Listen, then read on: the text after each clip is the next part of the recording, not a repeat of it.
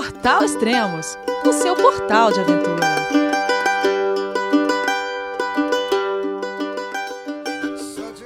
Bom dia, boa tarde, boa noite, bem-vindo a Extremos, o seu podcast de aventura. Esse é o 18º podcast da série Life Labs, com Israel Koifan. Vamos ver onde ele está agora. Olá, Israel, tudo bem? João, é você, meu filho? Alô, pai. Eu consegui. Eu tô no cume do Everest. Eu vi, meu filho. Te acompanhei o tempo todo pela sua página Spot. A família de produtos Spot utiliza tecnologia 100% via satélite para manter você sempre conectado em suas aventuras. Fale de qualquer lugar do mundo através do Spot Global Fone e utilize o Spot Gen 3 para estar sempre rastreado e conectado aos serviços de emergência. Desapareça quando quiser, seja encontrado quando precisar. Saiba mais em findmespot.com.br. Salam aleikum, Elias. Tudo bem? Como vai? Bom, na América do Sul você não tá, né? Não, tô. tô vou, vou, contar onde eu tô só no final do podcast, tá? Ah, pode ser? Beleza. Pode ser. tô, no, pode ser. tô no. tô no quistão aqui, tô num quistão. um dos quistão. Pode ser um monte de lugar, né? Pode ser, pode ser Afeganistão, pode ser Cazaquistão, Uzbequistão. Aí o cara vai falar não, Cazaquistão, Uzbequistão, eu sei que ele não tá porque ele já, já saiu, que eu vi no Instagram. Mas nada, cara, nada me impede de voltar. Não preciso de visto. Esses países são enormes, tem várias fronteiras espalhadas aqui pelo, pelo, pelos outros estãos. Então, assim, pode ser Cazaquistão, Uzbequistão, Tajiquistão, Kirguistão, Afeganistão, Paquistão. Esqueci de algum estão? Acho que não. Ah, não Estão todos aí. Estão... Boa, Tudo bem, Elias? Oh, tranquilo, Faz cara. tempo, hein? Faz, nem sei quanto tempo faz, cara. Uns dois meses? É, você fica passeando aí, fica passeando nessa, nessas, nessas estradas gourmets aí do hemisfério norte. E eu aqui no estão. Gourmet, cara, não fala isso, cara. Os caras não sabem fazer comida, cara. Subiu pra cima. Subir Estados Unidos pra cima, eles não sabem, cara. Vou abrir um restaurante É. brasileiro lá, cara. Não é possível, cara. É, hambúrguer, hambúrguer e É, pizza, né? é, exatamente. E refrigerante de refil. Eita, mas é bom, de vez em quando é bom. É, sim, sim. O ruim é todo dia, cara. É, Não, mas ruim é- é todo dia. É, eu, cheguei, eu achei lá um lugar que eu já tinha ido no ano passado, um restaurante brasileiro, chama Restaurante Gaúcho. Chama. Aí tinha é, churrasco, aí tinha feijoada, aí tinha tudo, aí deu pra matar a saudade. Eita, que beleza, hein? É, maravilha, hein? E aí, como, como tá você de comidas aí pra esses cantos? Ah, uma, uma, uma diarreia aqui, outra ali, né? A gente vai levando, né? A gente vai, vai levando. Eu, eu, ah, fazia muito tempo, acho que eu falei no último podcast, até o Azerbaijão, eu tava tomando, eu tomo água que o povo toma, né? Eu vejo que o povo Sim. toma água da torneira, pergunto se tá todo mundo tomando, tá vivo, eu tomo também. Eu não, assim, não é a questão da economia só, né? A, é a garrafa, né? O, o- o plástico, esses países não têm política de reciclagem como tem na Europa, e mesmo se tivesse, a gente tem que diminuir o consumo de plástico. É um absurdo que a gente vê, principalmente quem viaja de bicicleta, assim, é um dos grandes desgostos assim da, da experiência você vê a quantidade de lixo que, que fica acumulado em alguns cantos assim e fica lá, e fica lá, voando, se espalhando pelo deserto até chegar no oceano. Então eu, eu tenho tomado água da torneira nas montanhas, principalmente, quer dizer, é, água de rio eu filtro ou, ou jogo clorim, é, mas água da torneira eu tomo. Mas não tenho passado mal, não. Mas, assim, de comida, é aquela história do ser vegetariano, né? Você fica meio limitado. Não, mas É. aí você entra, na, você dorme na casa das pessoas, tem que comer alguma coisa diferente? Ah, eu, eu tenho. Eu, eu, eu tive uma fase mais flexível em relação a ser vegetariano. Eu comecei a aceitar de vez em quando, né? Quando as pessoas Aham. oferecem, não dá muito para fugir. Mas eu voltei a ser um pouco mais eh, rigoroso, porque não, sei lá, não gosto de comer carne. Eu também Aham. não vou ficar comendo só para agradar as pessoas, sabe? Se, se dá para fugir, eu fujo, mas assim. É, o que, que eu comi diferente, né? O povo come para esses lados aqui carne de de cavalo, Cara. de camelo, é tudo carne, né? É, o carne de iaque, né? Que é aquele que é aquele animal, tipo um búfalo, né? Tipo um tem um chifre gr- grandão e é todo peludo, é como se fosse um boi Esse peludão comi. assim. Esse eu já comi. E ah, eles fazem umas umas umas coisas com massa assim recheado, assim, às vezes você acha de de abóbora, né? Tem um- uma coisa que é bem típica em todos esses países dos estãos aqui que chama é, samsa. É como se fosse um, um pastelzinho assim que pode ser frito ou, ou, ou assado, como se fosse um, um, um dumpling assim maior. Mas normalmente é com carne ou frango, mas às vezes você acha de abóbora ou de batata, é uma delícia. Mas é, geralmente cozinho minha comida. é, quando eu não cozinho, eu acabo indo pro, pro comer um- uma pizza mesmo, que sinto falta. De vez em quando é bom ter um, um- uma, uma pitadinha de ocidente, assim, né? É, só para lembrar que é, a pizza não é a mesma coisa, né? Assim, mas é, mas é como a dieta continua mesmo. Eu como o que tem de verdura. Para esses lados assim não tem tanta variedade, mas tem um pouco mais do que tinha antes, por conta do, da estação, do, da região também. Então, é, ah, tem mais cenoura, tomate, pepino, pimentão, cebola, alho, é, abóbora às vezes. E aí é aquela coisa, às vezes com arroz, às vezes com. Eles têm um negócio aqui que chama gretka em russo, que é como. É um. É um. É um. É como se fosse uma massinha feita de trigo, que você come como se fosse um arroz. É, e aí, às vezes, eu faço arroz com essa gretka, às vezes parece uma quinoa, assim, sabe? Tá. E aí misturo, aí mistura com verdura, fica bom, fica bom, fica bom. Macarrão de vez em quando, muita aveia, né? Mingau de manhã, fruta, sneakers. É, Santos Snicker.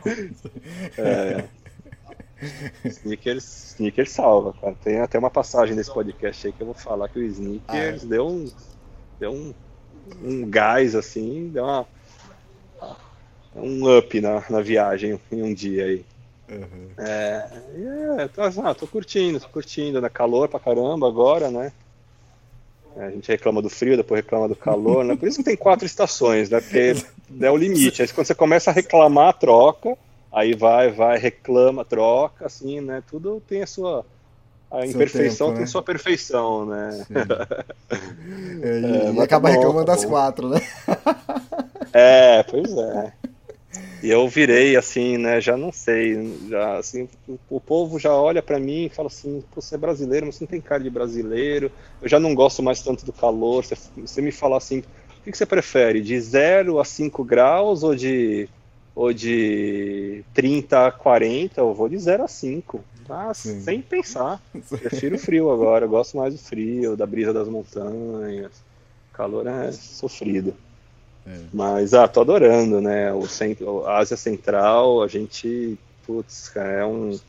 é, talvez seja um dos poucos lugares no mundo onde você encontra as coisas como elas eram, como elas são, né, de verdade, sem, sem muita globalização ainda. Uhum. É, óbvio, tem, tá chegando, a China principalmente tá, tá vindo com força, né, com, com investimentos e tudo, mas é, você passa por uns lugares que é daqueles que te dá um tapa na cara, que te abre a cabeça, é, de uma forma que você não, você não vê mais no- na Europa, você não vê mais na, na- nas Américas, é, enfim, muita coisa para conhecer ainda, mas estou tô, tô me surpreendendo ainda mais que eu achei que, que eu achava que, que ia ser aqui a Ásia Central, assim, tá, tá uma experiência incrível, incrível.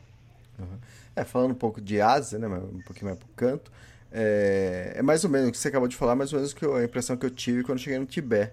E antes de ir pro Tibete, eu, eu li o livro Sete Anos no Tibete e assisti o filme, né? Então você vai com aquela cabeça que você vai encontrar aquela rua de terra, né? Aquele arco de entrada na cidade. E achando que você tá em 1950 lá, que foi o que aconteceu no livro, né? E quando você chega, cara, tem agência de automóveis, tem é, estação de metrô moderníssima, de metrô não, de trem, moderníssima. Mas o que, que é? Tudo investimento da China, cara. Então é. E, tipo, não tem como brigar com eles. Tipo, Não. querendo dizer, o tibetano querer por frente, querer, tipo, até pensar em independência, cara. Porque é muito forte a presença chinesa. Então, tipo assim, o que, que tá acontecendo? Ele tá.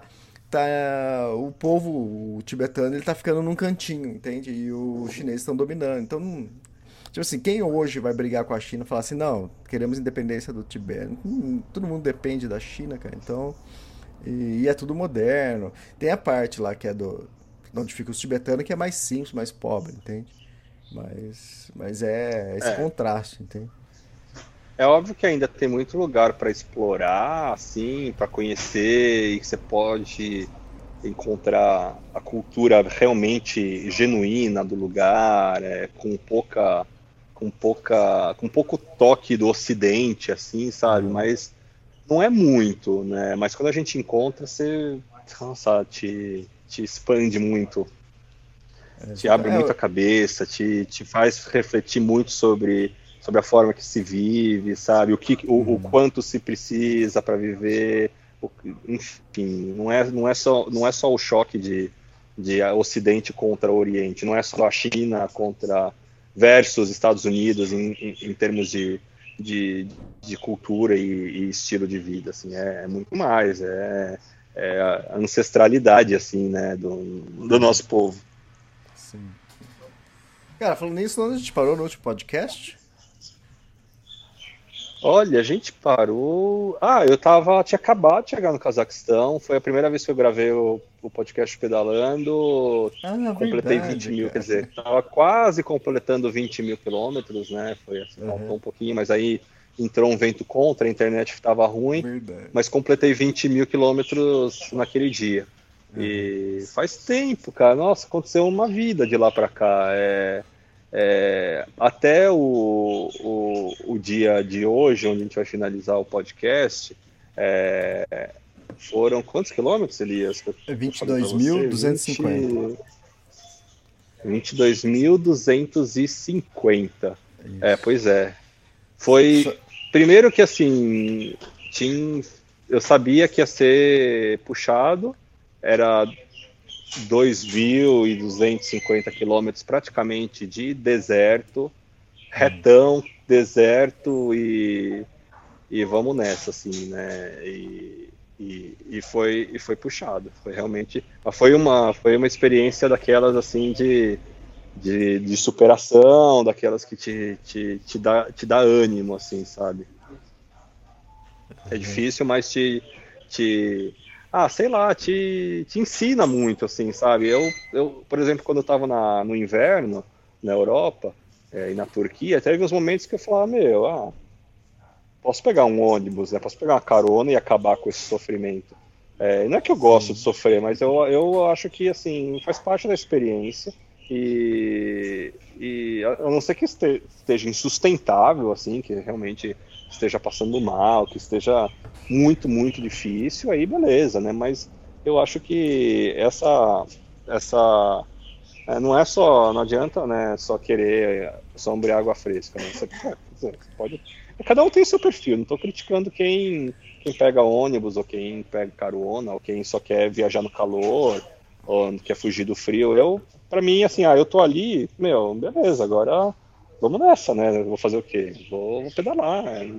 Eu gosto, porque eu, eu aprendo muito sobre, sobre mim, assim, sabe? E eu tenho, eu tenho certeza absoluta que tudo que eu passei no inverno europeu e que eu passei nesse deserto é, me, me prepararam muito psicologicamente para Pamir. Tá, É, que a Pamir foi. Acabei de terminar a Pamir, é, e foi assim um negócio de outro planeta, em termos de, de, de tudo. de dificuldade, de clima, de paisagem, de cultura, de, sabe, tudo. E assim, eu tenho certeza que eu ter puxado um pouco os meus limites no, no, no inverno e no calor do deserto e na, e, e na dificuldade do deserto, na monotonia do deserto, me, me fizeram mais forte. Então, Assim, eu, eu gosto, eu gosto. O Thiago fala, né, tem uns amigos que falam, ah, você gosta de sofrer, né? É. É, pô, não, não é que eu gosto de sofrer, assim, tá ali, né? Tava lá no, no deserto da, da Jordânia, lá quando eu, eu, eu mudei os meus planos, fui para Noruega, né, eu saí do, do verão do Oriente Médio, fui para o final do verão europeu, aí depois começou a esfriar. Aí, assim, se eu ficar pegando avião toda hora que o negócio começa a apertar ou pegando carona, acaba, acaba o dinheiro também, né? Acaba a graça. É, e tem um monte de história que nasce atra através desses perrengues que, poxa, eu não, não queria ter, que eu tivesse perdido elas, assim, sabe? É, exatamente. E o lance também de você falar, ah, gosto de sofrer, enquanto você não sabe que você, tá, você tem o seu limite de segurança, né? Então, sim, desde sim. que você não passe isso, então, tranquilo, né? É, é dois dizer, é anos e meio viajando, né? Dois, tô assim, um pouco mais de dois anos e meio desde que eu deixei o Brasil. Na prática, foi um ano inteiro de pedal na América do Sul. Eu tive uma parada quase de seis meses e quase um ano inteiro. Então, são dois anos de estrada que, poxa, você aprende muito de, sobre, assim, sua, seus limites, seu, seu, sua segurança. Então, ah, não é que eu também estou pedalando ali no inverno e, assim, com risco de hipotermia, com risco de morrer, com...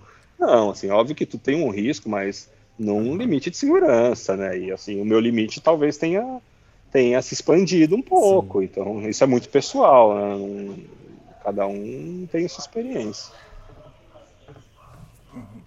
E aí, é, conheceu pessoas na, na viagem aí?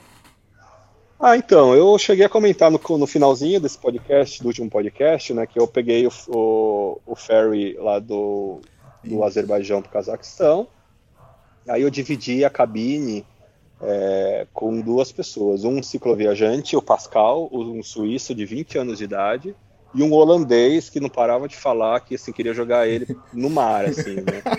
É, e aí, assim, o Pascal também estava indo para Pamir. Eu sabia que a gente tinha a mesma a mesma direção. Só que, meu, eu olhei para aquele moleque, sabe quando você chega assim, você fala assim, puta, legal, né? Mas tipo, meu, tchau. É, pode ir embora já. Prazer te conhecer, mas já, já deu, assim, sabe? Ah, Elias, uh, pô, garoto de 20 anos de idade, né? Outra cabeça, outra história, assim.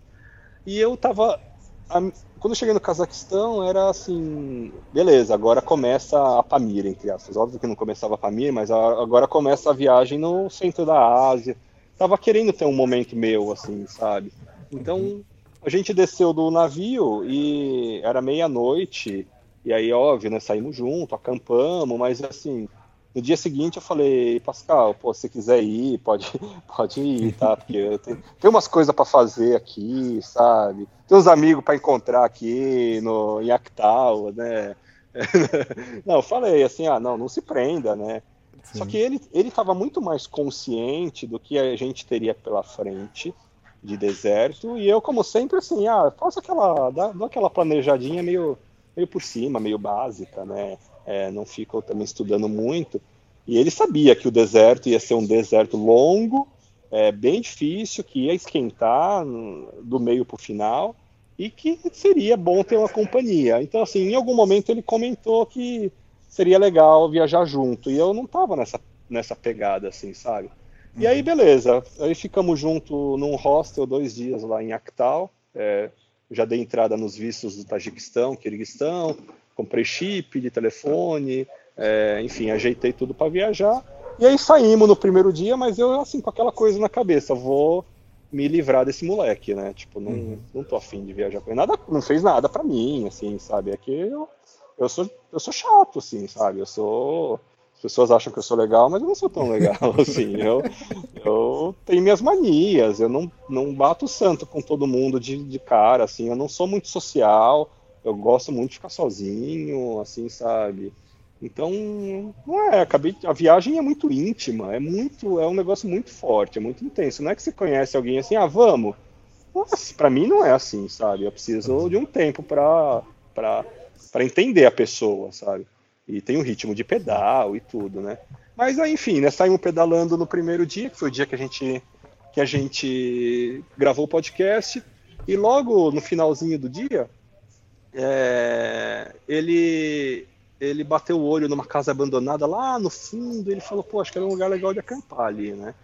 E aí eu falei, uai, deixa eu ver, né? Que que se, deixa eu ver o que, que esse moleque sabe aí, né? Deixa eu, ver se ele, se ele é, deixa eu ver se ele é bom de achar lugar para acampar. E aí era um lugar ótimo, putz, é. foi assim, eu falei, ah, boa, Pascal, começou bem. É, ganhou ponto comigo, né? É, bom, em, em, eu vou dar um pouco de spoiler sobre o Pascal, porque ele virou um, um, grande personagem. Na verdade, esse garoto que eu, que eu bati o olho, eu falei, meu, cara, eu vou me livrar dele, acabou virando um, um grande amigo, acabou virando uma pessoa que eu não poderia imaginar que, que, fosse, que eu fosse ficar amigo e, e um grande companheiro de viagem. Foi a pessoa com quem eu mais viajei na vida, assim, porque a gente a gente acabou indo até do Xambi junto, a gente viajou é, praticamente dois meses junto, e a gente, putz, cara, a gente se deu muito, muito bem, foi assim um, uma grande companhia, um grande companheiro, eu, eu aprendi muito com esse, com esse cara, é, a a inocência e a ingenuidade assim de uma pessoa que tem 20 anos de idade, que saiu da Suíça, que tem, tem tudo, sabe, que tem que é que não, nunca passou aperto na vida. É, ele, ele, me, ele me ensinou assim muito sobre sobre otimismo, assim, uma pessoa assim que, cara, tá pronto a qualquer momento, não sabe, meu, a bicicleta quebra, acontece de tudo e assim o cara assim tá, meu, paz e amor, assim, sabe? Uhum. Então acho que essa essa inocência, essa ingenuidade que ele vai perder naturalmente com, nos próximos anos, mas putz, cara, me deu um clique, me me, me, me fez muito bem. E, e, e, me ensinou muito. E a gente, no fim das contas, eh, acabou virando é, bons amigos e putz, grandes parceiros de viagem. As pessoas que nos encontravam juravam que a gente se conhecia antes, sabe? Que a gente era amigo antes, porque a gente realmente se entrosou muito e, e no fim das contas acabou sendo acabou sendo uma grande companhia para cruzar o deserto do Uzbequistão do Cazaquistão e do Uzbequistão, que era deserto, deserto mesmo, deserto de camelo, deserto de horizonte sumir, se fundir junto com o céu e se não saber o que é o que, é, calor pra caramba, frio pra caramba em algumas madrugadas, é, e, e, eu não tinha tanta dimensão do que seria isso, assim, sabe? Mais para frente recebi mensagem de alguns outros viajantes perguntando e aí como que foi o deserto? Eu falei, ah, foi legal, foi, foi legal, mas eu acho que o que foi legal foi também muito porque eu tinha um grande companheiro, assim, sabe, Sim. um grande parceiro, e foi difícil, óbvio, mas muitos desses viajantes que pediram para saber como que tinha sido, eles eles peidaram, eles não, não, não fizeram, pegaram carona e porque acharam que ia ser muito difícil. É, bom, enfim, aí saímos, né? Primeiro dia foi legal e aí de pouco a pouco a gente a gente foi foi se dando bem e, e aí fui, fui perdendo também a, a, vontade de me livrar dele, né? Porque tava tava, tava divertido assim. É, bom, a gente saiu ali de, de Actal, é, que fica ali na, na beira do Mar Cáspio, é, e aí a, a, intenção era cruzar o deserto do Cazaquistão até Beineu, que era a cidade que faz mais ou menos fronteira com o Uzbequistão. Era um trecho curto, assim, de uns 500 e poucos quilômetros, 600 quilômetros mais ou menos. Tinha até uma subidinha no começo, mas depois plano, plano, plano, plano, calor. E a gente tinha 30 dias de Cazaquistão, que seria moleza para fazer esses 500 quilômetros, e 30 dias de Uzbequistão, de, sem precisar de visto, né? Uhum. E, e o Cazaquistão foi beleza. No, a gente saiu de, de, de Actal, sentido Beineu, e acho que uns dois ou três dias depois a gente mandou uma mensagem para um Army Showers, né, que a gente ficou até surpreso de ter o Army Showers nessa região. E aí o cara aceitou a gente, beleza, vamos lá, né? E era um dia que estava chovendo também. E aí fomos para casa dele. Eu cara chama Baujram, Baujram, mas ele gostava de chamar ele de Bob. Um cara meio diferentão, assim, sabe? A gente, a gente sabe, né? Eu não tava muito na pegada de ir pra Warm Showers, assim, né, como sempre, mas o Pascal tava, tava afim e falou, ah, bom, beleza, vamos lá, né? Aí chegamos na casa do cara, primeiro que assim, no perfil dele ele tinha dois reviews negativos, que é uma coisa que hum. é rara. Quase hum. nunca tem perfil negativo, assim, é, review negativo. E ainda assim fomos, porque era o único que tinha, né? Então, beleza. Aí chegamos lá, quando eu bati o olho nesse cara, eu falei, hum, não é legal, hum, não hum. vai dar certo. é, mas beleza, né? Tá chovendo, já estamos aqui mesmo, né? E aí aquela coisa, você não, não sabe onde você está pisando, então vamos lá. Aí o cara falou assim, olha, então, eu sou professor de inglês, é, e aí eu tenho normalmente os viajantes que vêm para minha casa, eu peço para eles dedicarem uma, duas horas do dia para conversar com os meus alunos, né? Porque é legal, esse intercâmbio e pratica, assim, né? Tudo. Pô, ah, beleza, né? É, pensando, né? Pô, tomar um banho primeiro, né? Comer, né, aquela coisa. Você pedalou o dia inteiro, né? Esse dia a gente tinha pedalado quase 100 quilômetros. Então você está cansado, né? É uma história que a gente já contou um milhão de vezes aqui. É, e esse, esse Warm Showers, ele não era viajante de bicicleta, né? Mas ele queria receber gente justamente para conhecer e para praticar inglês. Uhum. E aí ele falou, ó, tem uma outra regra aqui na minha casa, que assim, a gente a gente faz uma comida típica aqui para vocês, né? E tal, e a gente precisa ir lá no mercado comprar umas coisas, né? Aí eu falei, hum. o cara já vai dar o golpe na gente, né? e aí eu falei, tá, o que, que você precisa, né? O que, que você precisa para fazer o jantar? É, ah, arroz. É, tem um prato típico em toda essa, essa região que chama plof. É, o plof é um, é um arroz, tipo como se fosse um risoto com cenoura, é, com uns temperinhos e com, com carne ou sem carne, né? Uhum. Aí ele falou, ah, a gente precisa de arroz, verdura e óleo para de cozinhar, né?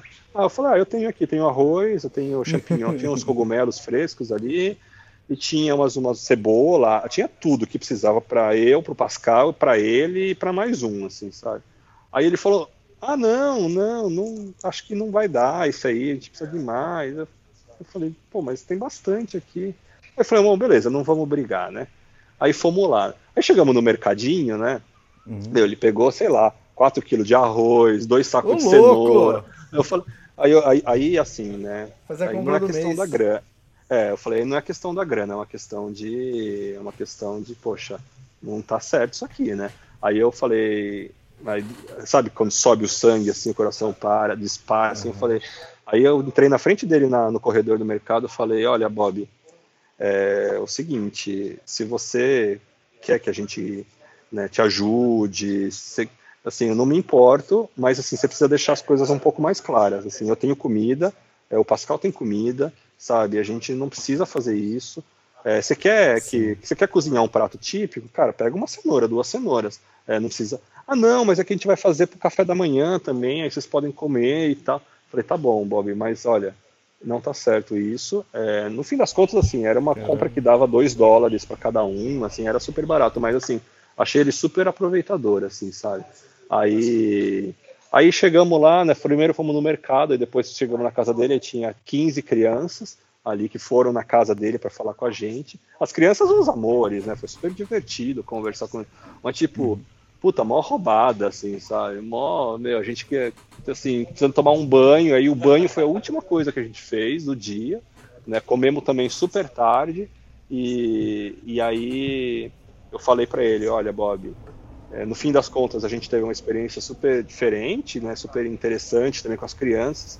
Mas eu falei, olha, você tem que entrar no seu perfil do Warm Showers e escrever as regras da sua casa.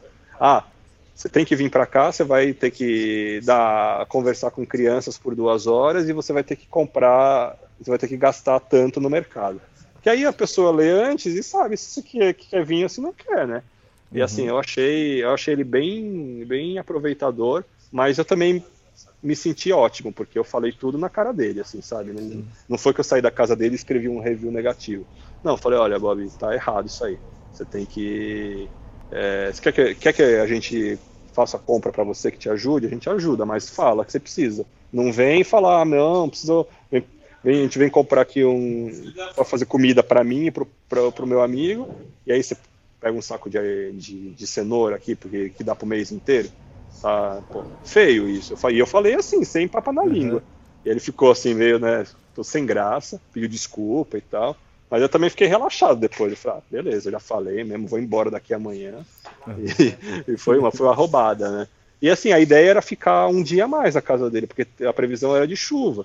E aí, ah, eu falei, ah, Pascal, vamos meter o pé nesse lugar. Aqui ele também, o Pascal tava, né, falou, não, vamos embora.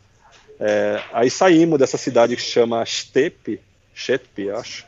É, e aí logo na conhecemos um alemão que chama Jürg. É, e aí ele também estava de bicicleta com a, com a esposa. Só que aí a gente, a gente, a gente se largou dele. Ele era um que ia pegar o trem, ia cortar o deserto e foi embora. E aí assim, tava um tempo terrível, ainda era comecinho da primavera, então assim, não tava firme o tempo, não tava quente. E uhum. cara, começou uma ventania, uma chuva, e aí o Pascal de novo deu uma dentro, assim, ele avistou uma, uma casinha lá no fundo na estrada, aí pegamos uma estradinha de terra, de lama, assim, Aí chegamos, era um estábulo, assim, cheio de bosta, né? De, de sei lá, de boi, de não sei o quê. Mas, meu, assim, quem viaja em muito tempo já não liga muito para essas coisas. A gente, óbvio, tem um mínimo de higiene, né? Não é que eu fico pegando bosta na mão, é, ou uhum. fico sentando em cima da bosta, mas assim, meu, era um, era um lugar que tinha telhado, né? Que tinha parede, que tinha, tinha os portões, assim, não tinha ninguém, não tinha cavalo, não tinha nenhum animal lá. Só precisamos fazer uma limpezinha ali, né? Demos uma varrida ali e foi um ótimo refúgio, ficamos descansamos descansamos tranquilo ali.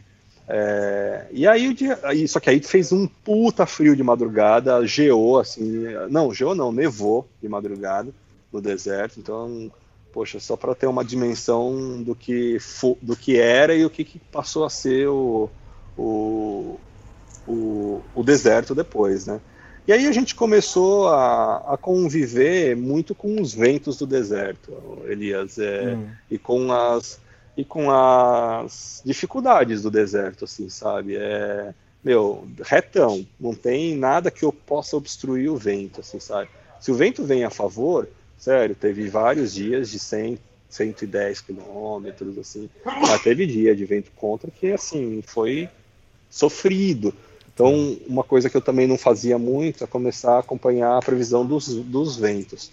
Então, assim, Caramba. se tinha vento, às vezes a previsão do vento era de uma semana de vento a favor, e assim, meu, vamos pegar carona, vamos voar, e depois descansa, sabe? Mas, assim, às vezes tinha previsão dois dias, três dias de, de vento contra, e aí, assim, valia a pena considerar fazer uma parada, é, descansar, esperar o vento virar, porque fazia toda a diferença. Um dia de vento contra, às vezes a gente fazia 40 km, e dia de vento a favor fazia 120. Nossa, é, então, poxa, então às vezes vale a pena você esperar dois dias e depois pegar o, pegar o vento a favor. É, mas aí foi nisso, assim, sabe? Conversando, tendo companhia. Ah, sem falar aqui, pô, peraí, né? O garoto, né, o primeiro dia que a gente, a gente foi lá em Actal, na, a gente foi para um hostel, fui fazer minha comida, né? Aí fiz minha comidinha, né? Refoguei as verduras, né? Cheio de tempero, né? É, shoyu, com as minhas com as minhas coisinhas de comida, aí eu fui ver o, o, o Pascal cozinhar, né? Aí, uhum. a, primeiro que eu é, não tava com problema no fogareiro, lá no fogão, aí o que, que ele fez? Ele pegou aquelas jarras de que, que, que, esquenta, que esquenta água, sabe? Que tem muito fora do Brasil. É, você, você ferve a água ali em dois minutinhos. E aí, meu, ele pegou uma, o macarrão dele, é, jogou essa água dentro da panela ali, e aí, assim, não tinha fogão para ele e tal. Eu tava cozinhando no meu fogareiro no hostel, porque não tinha fogão lá.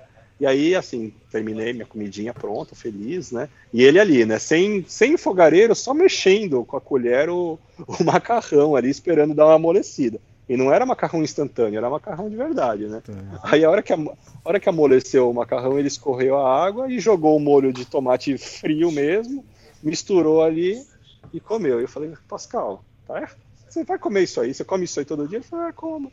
É, não, não, peraí. Não, eu divido a minha comida com você. Não, não, tá tudo bem. Bom, aí Aí aí eu, eu vi uma oportunidade, né, Elias? Falei, hum, esse garoto aí vai lavar minha louça todos os dias. aí, aí, cara, eu cozinhei para nós dois, né, todos os dias em dois meses praticamente, né, tirando as paradas que a gente fazia na cidade. Ele comia muito mal, cara. Eu ficava com dó e também assim, ah, eu vou cozinhar para mim, cozinho para um, cozinho para dois, né? Só que aí Sim. você lava a louça, né? Internacional essa lei, né? Quem, cozinha, quem cozinha não lava, né? então ganhei um lavador de ganhei um lavador de louça aí foi e ele ganhou foi, foi bom. É, ele ficou ele ficou feliz, eu fiquei feliz e poxa é, tudo certo, né? Mas eu prefiro cozinhar aí... também. ah, mil vezes. Não, ainda mais no camping, né? Às vezes você dá uma vacilada aí gruda, né? Tudo no fundo da, da, panela, né? E aí, você tem bucha, você tem água para lavar? Muitas vezes você não tem água. Ah, é, me desculpem os não viajantes aí, mas assim, a forma que se lava a louça na, na maioria das vezes é assim, com papel higiênico. Você, é. Primeiro assim, você come tudo, né? Tem que comer tudo. Aí, aí você com, com um pedaço de pão você dá aquela limpada assim nas bordas, no fundo da panela, e você come o pão, né? Pra, né? E aí o que sobrou, você pega um rolinho de papel higiênico, dá uma enroladinha ali, duas folhinhas, três folhinhas, e, meu, seca aquilo. E, cara, tá limpo, tá limpo, tá pronto pro dia seguinte. Assim, porque tem lugar que você tem água para lavar, né? Mas tem lugar que você não tem. E aí, cara, é assim que se faz, né? E aí tem dia que você queima um pouquinho, né? O arroz, ou, ou, ou, fica aquela crosta, e aí, ah, Pascal, se vira aí, meu. Problema teu. ah, foi bom, cara, foi bom, foi bom. Uma coisa que aconteceu muito no, no Cazaquistão, com a história dos ventos, né? Assim, lugar para acampar tem de sobra, né? Você sai da uhum. estrada, anda 200 metros para dentro aí e acampa, né? Com as estrelas, pôr do sol, coisa linda. Mas tem muito vento, né? E aí às vezes faz falta aquela paredezinha, né, para acampar. E aí a gente acampou muito, mas muito em cemitério. Assim, no... É, no meio do deserto tem uns cemitérios que eu não sei quem que morre naquele deserto lá, mas tem, né? É, assim, não é que é deserto e não tem absolutamente nada a vida inteira, né? Tem, sei lá, a cada 100 quilômetros tem um, vilarejozinho micro, assim, que tem uma, que tem uma vendinha, que tem 20 pessoas morando ali. E normalmente fora desses vilarejos, uns 5 quilômetros, é, tem, tem esses cemitérios. E aí são cemitérios que são abertos, assim, é uma meia dúzia de sepultura, assim, e normalmente tem uma casinha de apoio que é a mesquita, né, a casa de reza. É, a maioria das vezes essas casas estão fechadas, mas em algumas delas elas, elas ficam abertas. E assim, a gente dormiu muitas vezes nessas mesquitas, e poxa, tem, tem um tapete, tem até um certo conforto, tem um lugar que a gente pode cozinhar, é, tem umas que tem até lenha que você pode jogar lá na, na lareira e, e, fazer fogo para esquentar. Porque essa época ainda, né, de dia fazia calor, não muito, mas à noite fazia bastante frio. É, que isso for, estamos falando aí de meio de abril, assim, mais ou menos. É, é, meio de abril, começo de maio. Então, então foi uma coisa interessante, né? De você estar tá dormindo no, em cemitério, assim. É. é eu não sei, foi uma vez só, eu sei que não, foram várias, foram várias. Mas foi só no Cazaquistão.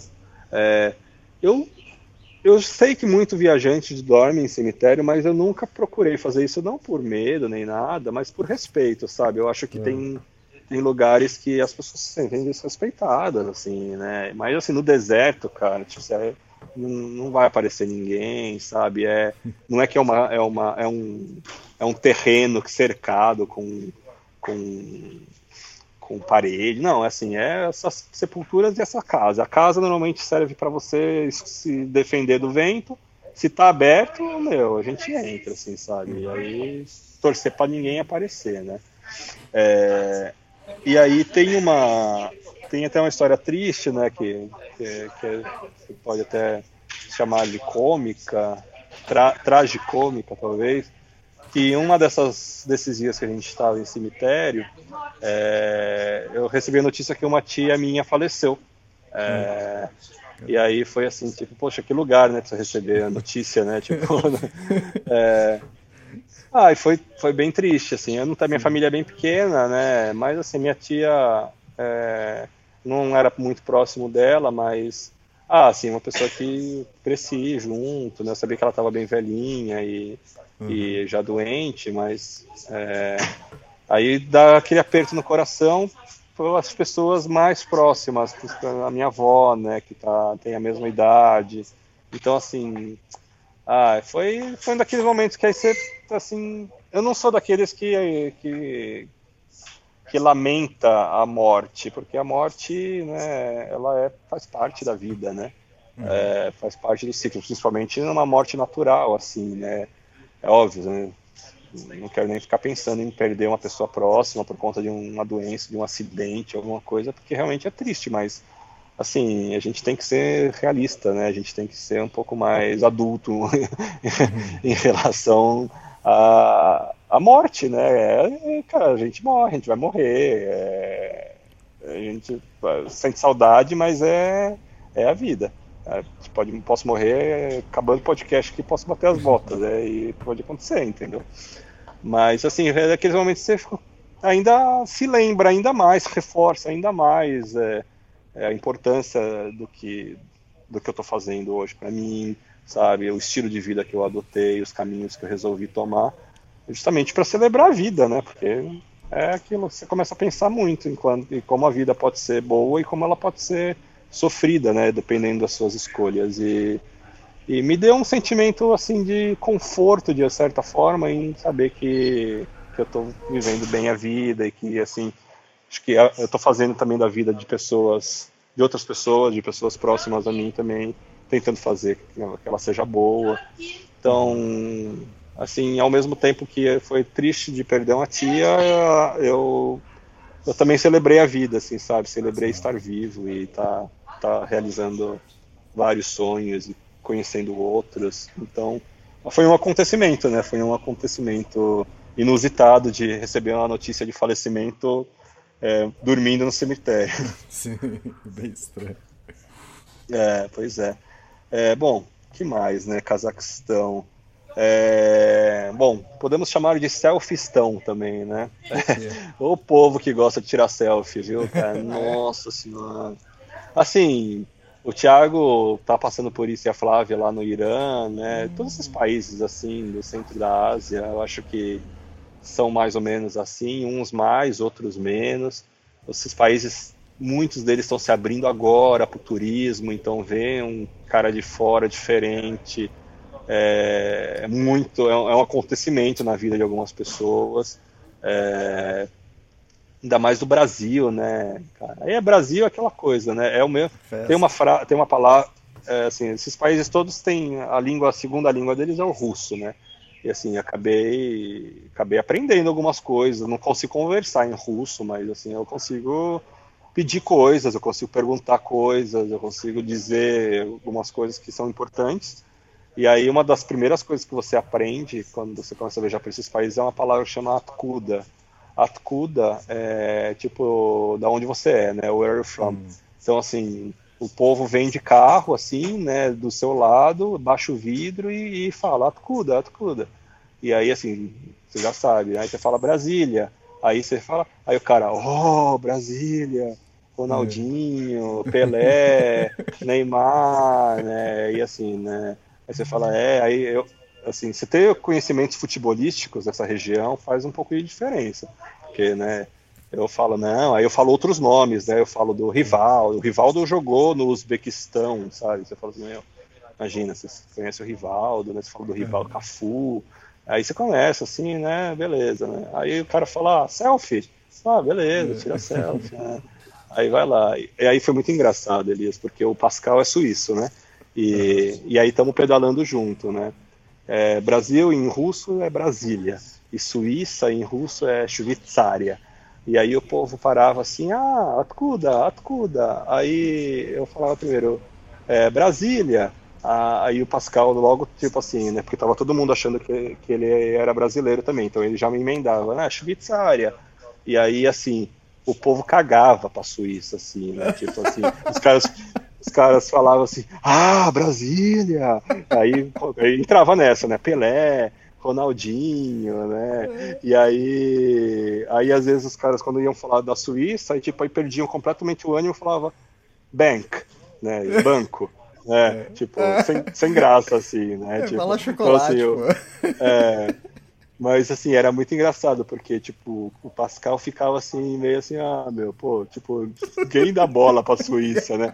E assim, pô, você encontrar um, o Brasil, né? Apesar de todos os, os problemas, né? Passados e recentes e atuais, assim, é um país que é, é reconhecido por, pela alegria, pelo futebol, pela, pela bossa nova, né? Pelo carnaval e assim pelo povo, pelo povo hospitaleiro, assim. É, não sei se hospitaleiro é a palavra, mas sabe, pelo povo alegre. Mais alegre, né? É, é. E aí, assim, o, o europeu, de uma maneira geral, ele está muito presente nessa região, né? Principalmente o alemão, o suíço. Então, assim, não é novidade para esses caras, né? Só que pro Pascal, né, tá ali junto comigo, ele ficava assim, meio tipo assim, os caras me abraçavam, e aí o Pascal ficava ali, né? Tipo. Falei, Pascal, fala que você é brasileiro, cara. Tira, tira a casquinha, cara. Tira a casquinha, que aí assim. Os, os caras ficam te, te, olhando como se fosse uma nota de, de franco suíço aí, ou com uma cara de chocolate. E, meu, não tem graça, entendeu? Fala que, você, fala que você é brasileiro. Aí foi muito engraçado, foi muito engraçado. E é, mas assim, o, o, Cazaquist, o cazaquestanês, aí, não sei como se fala em português, o, é o povo do Cazaquistão, é, ele, é, ele é muito curioso, ele às vezes é meio chato, assim, esse negócio de, de, de selfie.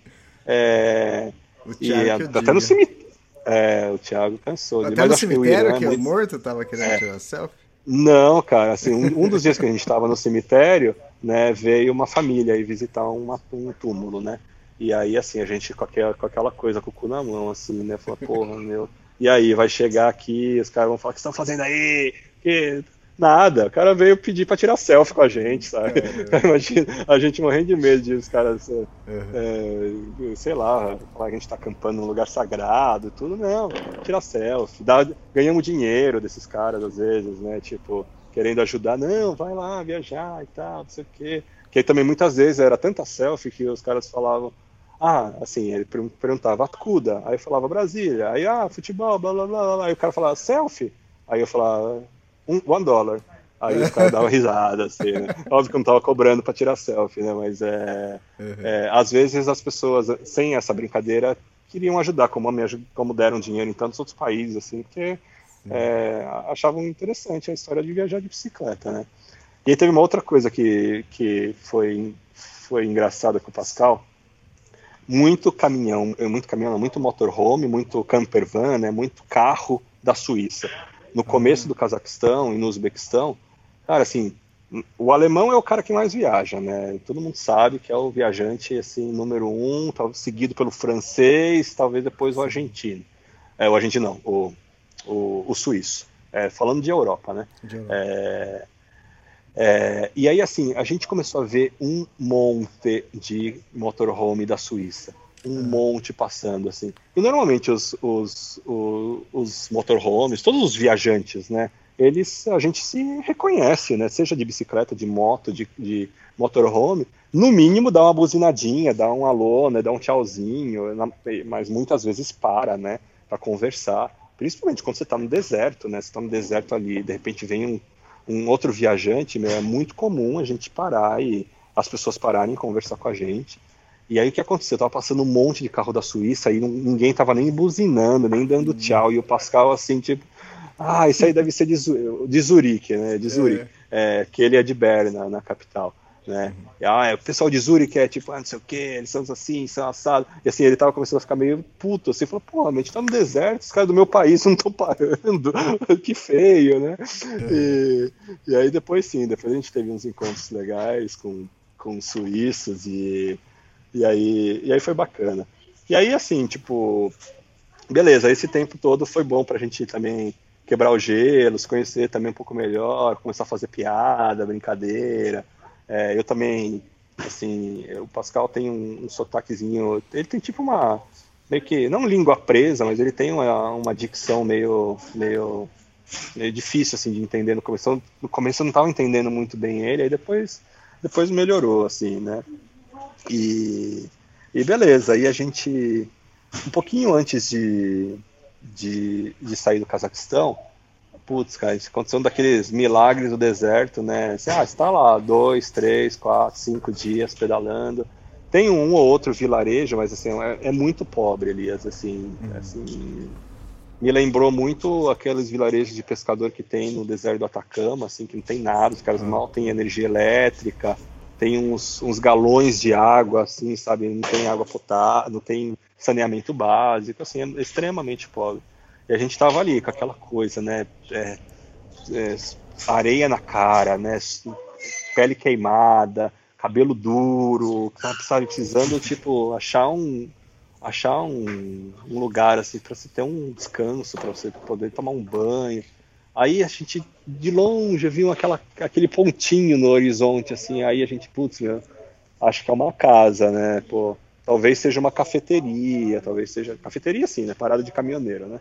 É, uhum. Talvez tenha alguma coisa ali, né? E aí fomos chegando, fomos chegando, aí a gente viu que realmente era uma, um edifício, uma construção Aí deu aquele gás, assim, pedalamos, final do dia, assim, né? Exausto, exausto também. A gente tava com uma média bem alta de quilometragem no deserto. E aí chegamos lá, era tipo uma parada de caminhoneiro. E aí a gente perguntou, poxa, podemos colocar a barraca aqui atrás, né? E tal. Era, uma, era só um restaurantezinho. E aí a gente tava montando a barraca e vem o tiozinho, a tiazinha. Aí não fala nada de inglês, né? Abriu a porta pra gente e aí chamou a gente para dentro e falou, mostrou assim um quartinho Falou, nossa, vocês podem dormir aqui, né? Eu falei, nossa, que maravilha. E aí perguntaram, é, chuveiro, né, ou ducha em, em, em russo, é dush, é tipo, tipo ducha mesmo, eles falam dush. E aí fez o sinalzinho, né, do, da ducha assim, na, aí o cara, aí a gente olhou um pro outro, meu, qual a chance de tomar uma ducha no deserto, de repente, assim, né? E de graça, né, os caras, não é que os caras estavam cobrando a gente. Putz, cara, e aí foi maravilhoso, foi tomamos a, o, o, chuveiro não era uma ducha, era como assim, eles esquentavam água num, num galãozão, assim, e você toma banho de canequinha, assim, num lugar bem rústico, mas foi super legal, super interessante, assim, diferente, sabe? É, aí tomamos banho e a gente acabou com, comendo nesse restaurante, né, tipo, para fazer um agrado pro pessoal também, né, poxa, andando teto, chuveiro pra gente, vamos gastar um pouquinho aqui também, né, custa nada. Aí foi ótimo, porque deu um deu um, deu um up, assim, sabe? Um banho no deserto, nossa, dá uma, dá uma, dá uma revigorada. É... Bom, e aí assim, começamos a chegar perto de Beineu, que era essa cidade, cidade meio que a última cidade, a, a, na verdade a primeira cidade grande desde que a gente saiu de Akhtal, e a última cidade antes da gente deixar o Cazaquistão, né?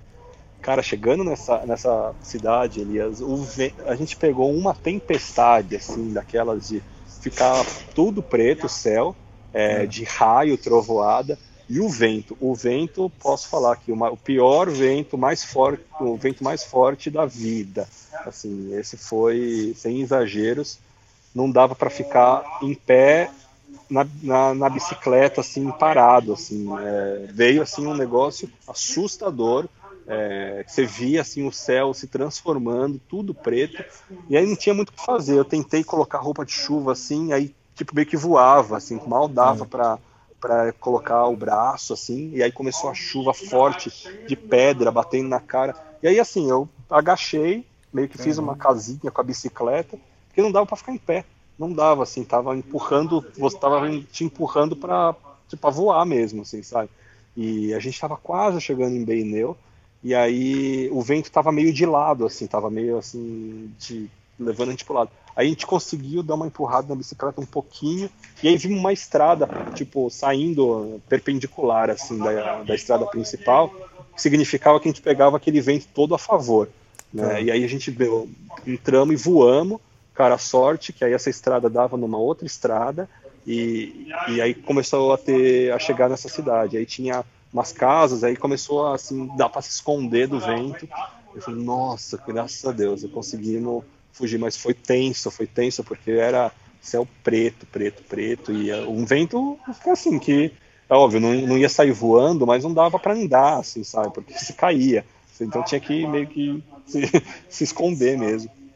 Aí chegamos em Beineu, eu já estava com o visto do Tajiquistão e do Quirguistão aprovados, e aí eu fui numa, numa dessas, ah, não lan house, mas numa casa aí que tinha impressora, uhum. a imprimir umas cópias, porque na internet o povo te bota terror, na Pamir, fala que ah, a polícia pode ser corrupta, pode te falar se não tiver o visto impresso, eles é, vai querer propina. Tem uma série de história da carochinha aí, mas aí eu falei, ah, bom, deixa eu imprimir o visto. Aí demos uma descansada lá, pegamos um hostel, é, uma pousadinha, é, a espelunquinha, né? Que o, o Thiago gostou, eu, ele não falava espelunca antes de me conhecer. Aí eu, eu falei, meu, ficou numa espelunca junto lá na Turquia. É, e aí eu falei, pô, esse lugar é típica espelunca. Agora todo, todo lugar que ele vai, ele chama de espelunca. Ele tem que pagar o, os royalties para mim aí. ah, aliás, o, o Thiago já não tá viajando mais comigo faz um tempão, mas eu tenho, eu tenho uma história boa para contar. É, do, do Thiago. É, o Thiago sempre, né? Sempre vou, vou, se eu tiver oportunidade, vou pegar no pé dele, né? Ele, toda hora ele fica falando que eu fiquei chateado com a história dele pintar a bicicleta na, no quarto lá, né? Na, no Airbnb que é verdade, né? É, mas, é, assim, também quando tem a chance de pegar no pé do Thiago, eu vou pegar. É, o que acontece? Uns podcasts atrás eu contei isso. A gente estava lá na Capadóquia, na Capadócia, lá na, na Turquia, e aí a gente se separou por um instante e, e, e, aí chegou um alemão lá no, no hostel onde a gente estava, que não era uhum. Spelunking, era um hostel. e aí o Thiago contou a história da minha vida para ele, né? É, quando, eu cheguei, quando, eu cheguei, quando eu cheguei no hostel, o, o Chris, ele já sabia que eu, que eu, eu tinha passaporte israelense, que meu nome era Israel e que eu não ia para o Irã porque eu tinha um pouco de de receio de tipo de não conseguir o visto, ou de sofrer algum tipo de preconceito, enfim, né? É, e aí beleza, né? Eu contei isso num podcast atrás. Aí o que acontece, né? No assim no centro da Ásia tem centenas de cicloviajantes, mas no, no final todo mundo se, se, encontra e se conhece, né? De alguma uhum. forma. É, e aí o Chris é, conheceu o, o David, que é um outro alemão viajante de bicicleta, e aí eu estava em determinado lugar, assim, no. Acho que foi um pouquinho mais para frente, no Uzbequistão, né? E aí estava com o Pascal, e aí encontramos o David, né? Conhecemos o David ali na, na estrada, começamos a conversar. Ah, você é o Israel, né? Ah, você. Ah, você não vai para o Irã, né? Porque você tem passaporte israelense, né? O Cris me contou, né? Então, ou seja, o Thiago, ele, ele fez, ele começou a, o Thiago, o Thiago Rubens, o Thiago Rubens começou a fofoca lá na Turquia, aí no Uzbequistão, o David já sabia da minha história. E aí o David, ele conheceu o Eric e a Irina, que são outros alemães que, que eu acabei conhecendo depois no Tajiquistão, que também já sabiam que eu tinha passaporte israelense, que eu não ia para o Irã. Então, ou seja, né? Você quer guardar segredo, não conta pro Tiago, tá? Que ele vai ele, ele na comunidade alemã, pelo menos, ele vai difundir e nos podcasts do Extremos, né? Então, assim, você toma cuidado, Elias, do... com essas coisas. E o pessoal dos estão vão estar tá tudo sabendo. Ah, estão sabendo, já estão sabendo tudo.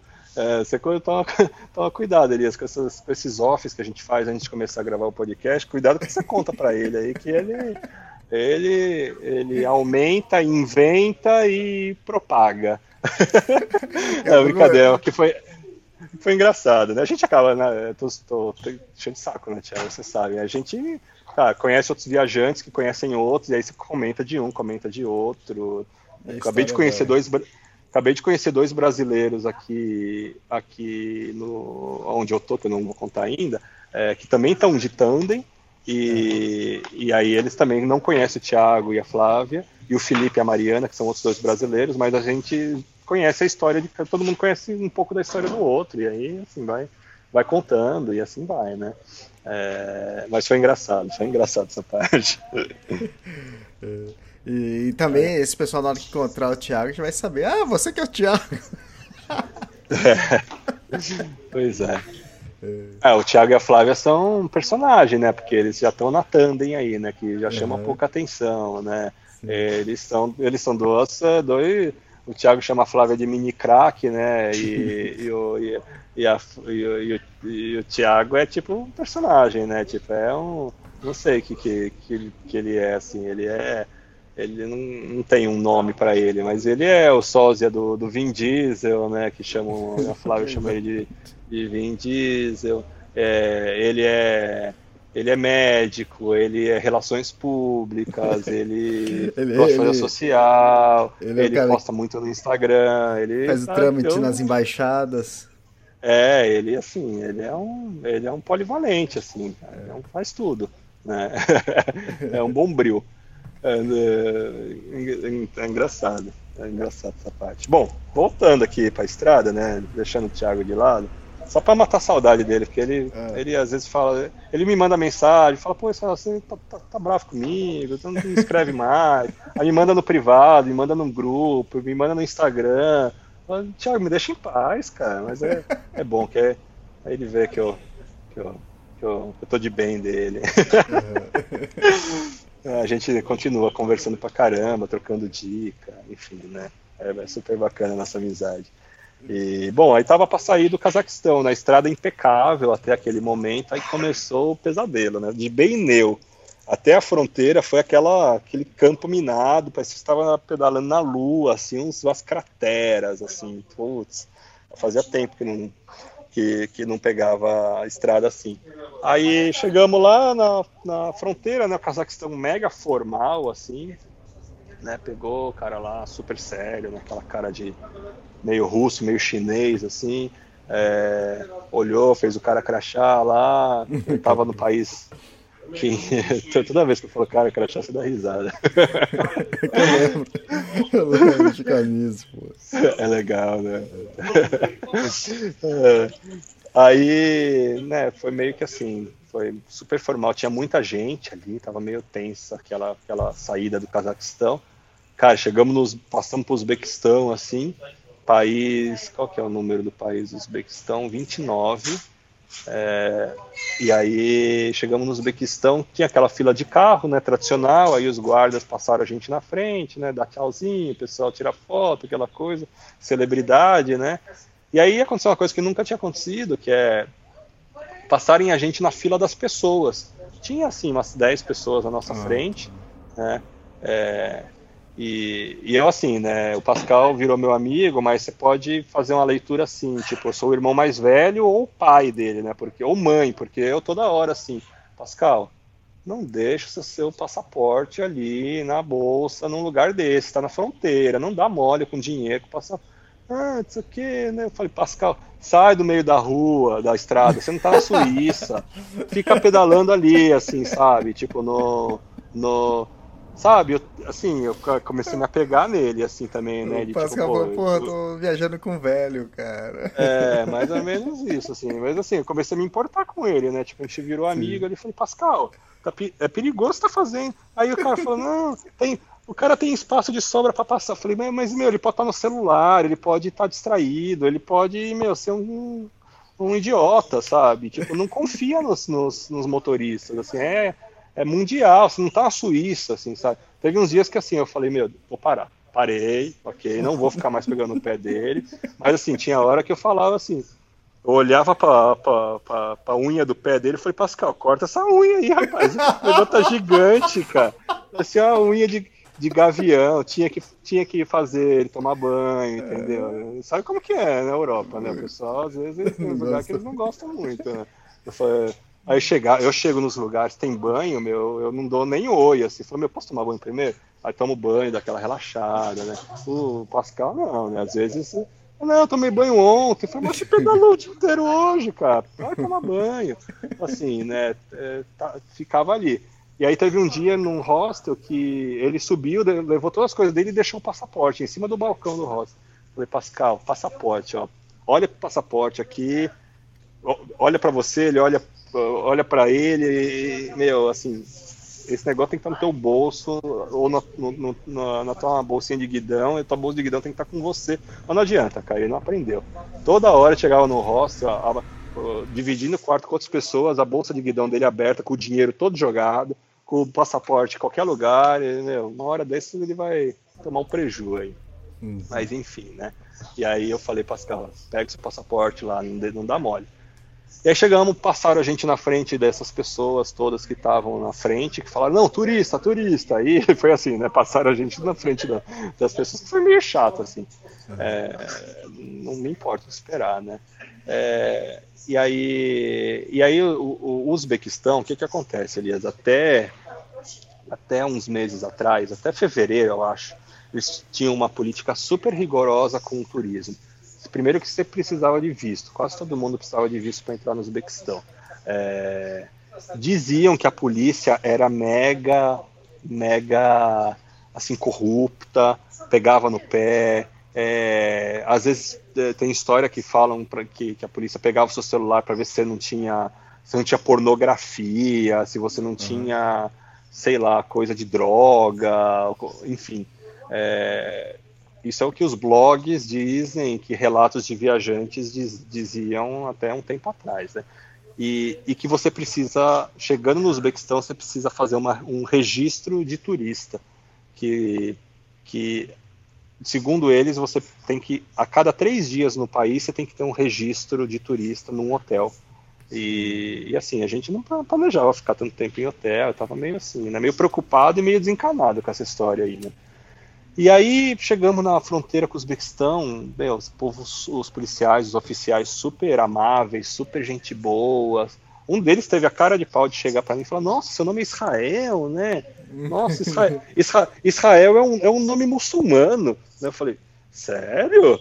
Né? Tipo, eu sei que Israel, eu sei que Israel é, um, é o nome de um profeta é, que é incomum para as religiões, mas ele não é um assim, não é uma figura importante na, no Islã assim, sabe? Uhum. E aí acho que o cara tava querendo puxar meu saco, assim, sabe, querendo, querendo me agradar. Nossa, você tem um nome, você tem um nome muçulmano, né? E eu falei, nossa, que legal. Eu falei, não sabia, né? Uhum. Que bacana. Mas eles foram super, super hospitaleiros, assim. Foi legal, porque daquela, você tá entrando num país novo, Sim. e aí você tem uma, uma carta de, de boas-vindas, né?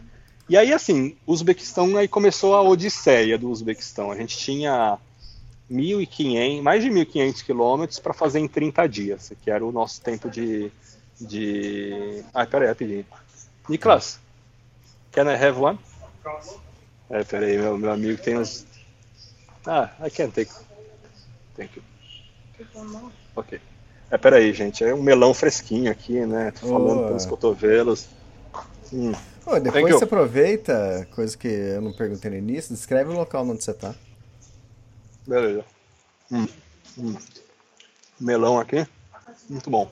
É feio aqui falar de boca cheia. Hum. Ninguém tá vendo? Ninguém tá vendo. hum. ah. Ah. Ô, pessoal, então. deixa eu. Enquanto você come aí. Fala aí. Fala aí Ô, pessoal, é, quer, é, acabei de voltar né, de viagem e os podcasts voltaram ativa. Já acabei de gravar um com o Jeff, tem outro para lançar do Jeff, agora tem o do Israel e estou colocando em dia é, os outros podcasts. E quem quiser colaborar com os Extremos, a melhor forma se você quiser ajudar e colaborar com os Extremos é comprando os livros.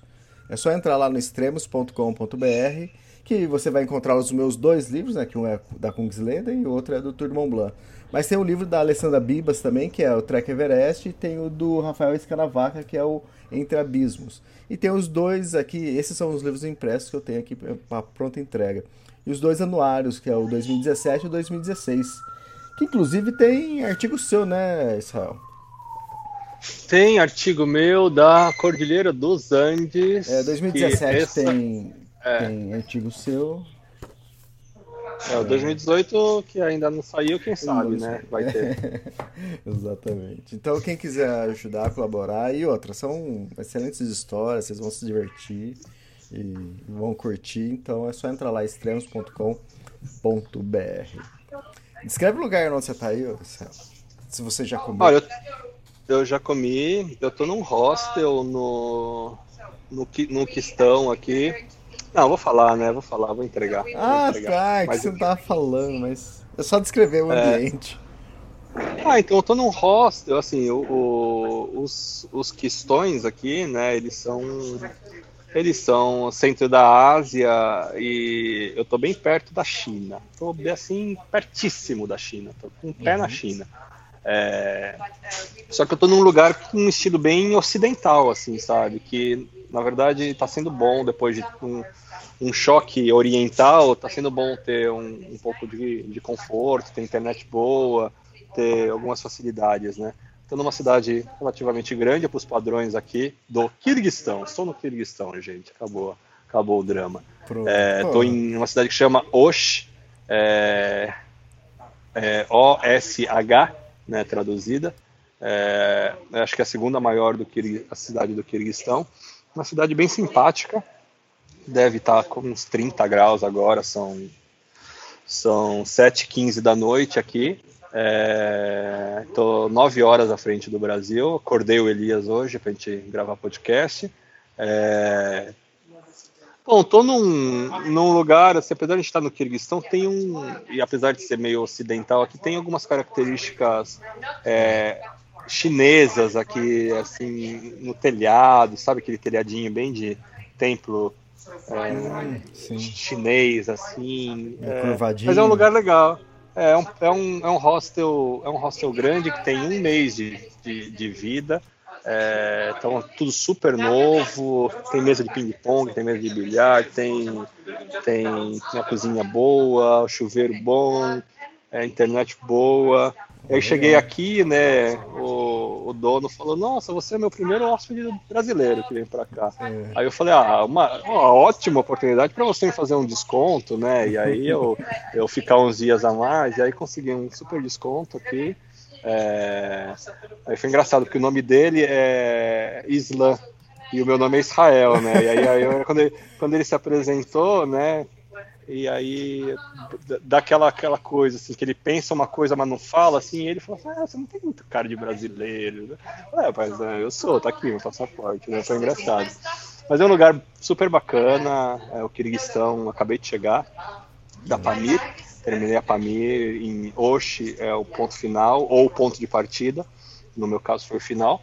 E tô aqui descansando, um lugar assim, bacana. tem, tem bastante restaurante, tem pizzaria, tem cerveja, é, muito viajante, todo lugar aqui, todo tipo, de toda parte do mundo.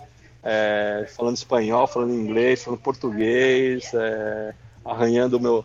Opa, chegou mais melão aqui arranhando meu arranhando meu, meu russo aqui um pouquinho, que tô, tô aprendendo.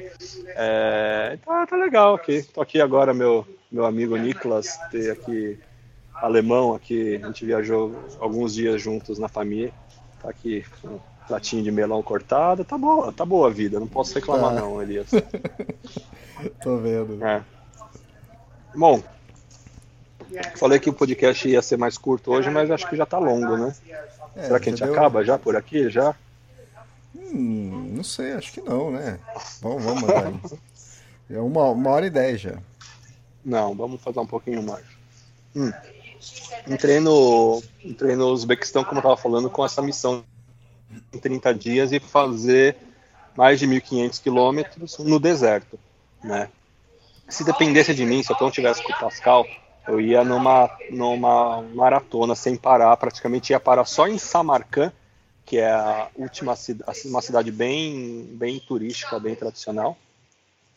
É, e, e, não ia passar em outros lugares que eu acabei passando. Então a gente fez umas contas e falamos, bom, acho que a gente precisa manter um, um ritmo X de pedal por dia e para conseguir visitar Kiva, se escreve K-H-I-V-A, é, Búcara, B-U-K-H-A-R-A, e Samarcã. Samarcã, S-A-M-A-R-K-N-D, se eu não me engano. É, que são cidades super históricas. É, o, o Uzbequistão é um país surpreendentemente é, rico em cultura. É, o Uzbequistão antigamente era o centro de estudos islâmicos, então você tem aqui uma série de, de, de templos e de, e de construções históricas importantes para a história do, do Islã. Então você tem aqui, é, eu não sei exatamente qual é a tradução para o português, mas é, é madre, madraças que são, que são edifícios como se fossem uma universidade de estudos religiosos. Então, assim, antigamente aqui era o, era o centro de estudos religiosos. Não sei até quanto tempo. Inclusive eles tinham, né, no, no, antes do, nos tempos bem antigos, uh, era uma região onde tinha muitos judeus também. Uma, ainda existe uma comunidade judaica é, no Uzbequistão, tem até sinagoga. Então, assim, é um lugar onde, onde tem muita, muita história. E essas madra madraças e minaretes que são que são como se fossem umas torres, é, não sei exatamente a função dos minaretos, eu não me lembro, mas eles são de uma, de uma beleza, de um, de um desenho, de muitos feitos com mosaicos. Então, assim, eu não tinha me aprofundado muito no Uzbequistão uhum. e acabei, acabei me apaixonando pelo país. Um lugar super di, di, diferente. Tem bem a seguro. Ver tem a ver o, a capa do podcast? Exatamente. A, a capa do podcast é o teto da, do, de uma dessas madraças que fica em Samarcã, é, que chama Registan, é, R-E-G-I-S-T-A-N, se não me engano, um lugar exuberante, como se fosse um palácio, assim, que funcionava esses estudos religiosos, estudo também oficinas de, de artesanato, é, impressionante, impressionante e assim muda muito saindo do Cazaquistão, pelo menos sim, o Cazaquistão é gigante, o Cazaquistão é um país, uhum. é o país mais da Ásia Central, é, e eu passei pela parte mais pobre, sabe? Eu passei pelo deserto, não vi quase nada. Mas você muda, você passa para o Uzbequistão, muda muito, muda muito a, as roupas das pessoas, os hum. chapéus dos homens, as roupas das mulheres, assim, muito coloridas, assim, uns vestidos diferentes, sabe? É, eles não são muito religiosos no sentido de, de expressar a religião é, publicamente, não é igual a, no, na, na, Turquia que tem um monte de, de mesquita, o, grito, o, o canto das mesquitas é um grito super alto, no Uzbequistão é mais discreto, mas muito por conta da União Soviética, que reprimia muito a religião, né? Todos são, são da antiga União Soviética, então, então assim, muda muito. E aí uma coisa logo de cara que também não fazia ideia quando eu cruzei a fronteira, eles têm a Catalunha deles ali, eles têm uma província ali meio que autônoma, querendo independência, que chama Karakalpakstan, é, não sei soletrar, Karakalpakstan, é, é, um, é, uma, é uma província super pobre, eu não entendo direito a treta, mas eles, eles são. Antes da, da independência do país, parece que na, na época da, da, da União Soviética, eles eram um distrito assim é, independente, né? E aí uhum. quando quando o Uzbequistão, esses países todos ficaram independentes em 91, 92, entre 91 e 95, se eu não me engano. E então assim, hoje em dia tem, você sente uma diferença no povo, é um povo muito mais pobre, um povo até às vezes meio arredio no, no sentido de em relação ao resto do país, não ao, ao estrangeiro, mas foi interessante assim, sabe, você chegar no país e, e, e entender isso. Eu gosto disso, Elias. Eu gosto de. Acho que é legal você ter uma informação prévia dos lugares, mas eu não sou desses de, de, de, ficar lendo muito, de entender tudo sobre o país antes de ir. Eu sei que tem, tem sua importância, mas eu, eu gosto dessas surpresas, assim, sabe? De se entender, assim, chegando lá. Você é, descobrindo, né? É. E aí, assim, a gente tava com essa, com essa tensão de tipo, ah, meu, tem que ficar registrando a gente tem que ir para um hotel registrar a cada três dias, né? E aí o que falavam para a gente é que se você não tem esses registros, tem que pagar uma multa para sair, né? E assim, o, o, a Ásia Central é, é uma região relativamente bem barata para comer, mas as hospedagens não são baratas, assim, sabe? São, assim, um quartinho de, de cafofa aí, de espelunca, custa 10 dólares, assim, sabe? Então você a cada, poxa, cada três dias ir para um, um hostel, é caro, assim, sabe? Então, só que, só que a gente chegou e logo de cara a gente achou uma parada de caminhoneiro e aí dormimos lá e pegamos um, um papelzinho desses de registro de turista que eles. Cê, cê, eles dão como se fosse um pedacinho de papel, parece papel de pão, assim, que eles não escrevem lá que você ficou no, no lugar. Mas fomos, fomos, fomos acumulando, né? E, mas a gente estava a gente tava ainda meio, meio, meio assim. E aí cruzamos a fronteira no final do dia, tá aquela coisa assim, ah, não sabe onde vai acampar, aí fronteira, né? Sempre tem aqueles, aqueles malas, ou gente meio querendo tirar proveito, aí tipo, logo, logo eu tive que espantar um, um cara lá que tava querendo, puta, ajudar demais, sabe? As pessoas querem ajudar demais, falei, não, não, tô, tô, tô bem, sabe? Sai fora. É, e aí a gente acabou acampando atrás de um de um posto policial ali mesmo, e aí foi, foi, foi bacana. E, e isso que assim, a gente pegou bastante bastante estrada ruim por, por um tempo, assim, a estrada demorou para assim, começou lá em Beineu, no, no Cazaquistão, e aí era assim, essa essa esse campo minado, meu, assim, às vezes o vento está a favor, você consegue voar na estrada, mas não dá, porque tem tanto buraco que você tem que ficar desviando. E assim, aqueles buracos que, poxa, pode dar um problemão na bicicleta, assim, sabe? É... Deixa eu ver aqui o que aconteceu. Bom, aconteceu uma coisa interessante, né? Dessas coisas que acontecem comigo de vez em quando. Eu recebi uma, eu recebi uma, uma proposta, não é uma proposta de trabalho, porque não, não era não era um trabalho, mas uma expedição, uma daquelas que você fala assim, meu, irrecusável que era para me juntar a, uma, a, uma, a, um, a um grupo de cientistas para fazer uma expedição, para filmar uma expedição na Antártida. É, é, eu assim, eu falei, caraca, cara, sério, assim, eu, eu sempre tive vontade de, de, de, entrar numa dessas embarcações, assim, sabe, e, uhum. e ir para pro, pro Polo Sul, né? E eu falei, caramba, quando que eu vou ter, assim, né, oportunidade? Eu falei, não, tô dentro, quando que é? Começo do ano que vem.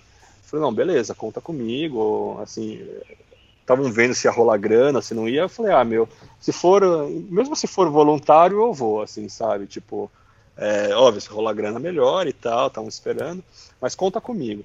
Só que aí eu fiquei eu, uns dias meio assim, na dependência de saber se vai rolar, se não vai rolar, e eu tava assim, né, no deserto com a cabeça lá no, na, na Antártica, e aí eu falei, poxa, é Antártica ou Antártida, hein, Elias? É, Antártica. Pode Antártica. ser os dois, mas a Antártica é o que a gente mais usa. É, né?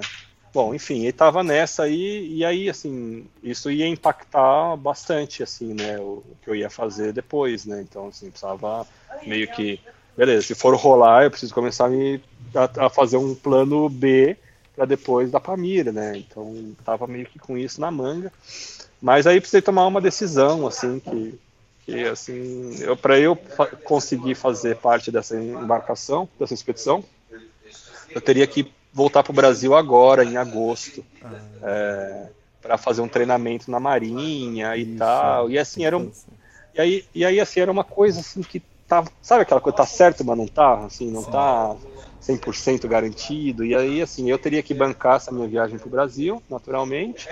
E aí, assim, eu falei, ah, cara, assim, uma boa, tô com a cabeça aqui na Pamir, tô querendo viajar aqui. E aí, assim, aí eu tive que falar não. Quem sabe num outro ano, sim, mas eu fiquei super feliz de me chamarem, né? Daquelas coisas, eu não tô trabalhando mais na área há um tempão.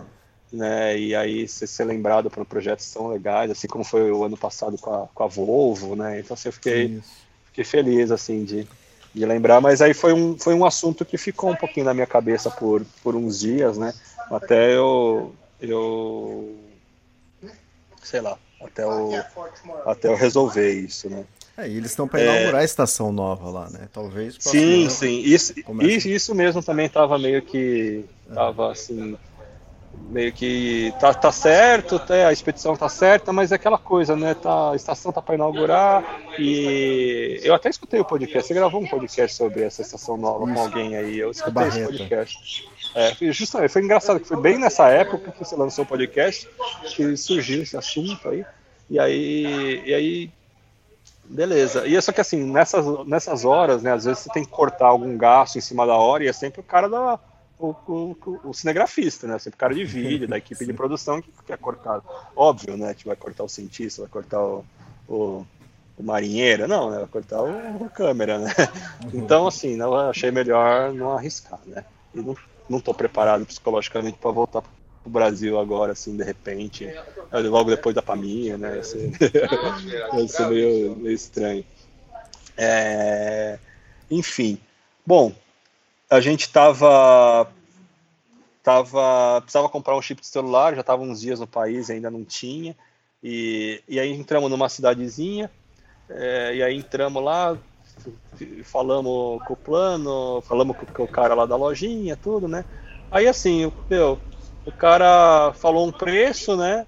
E aí pagamos, e aí ele deu uma enrolada, e aí, tipo, ele tirou uma grana da gente, assim, só que eu demorei para entender, né? Assim, ele falou um preço e eu tava pagando duas vezes mais, né? Ele, e aí, assim, sem inglês, né?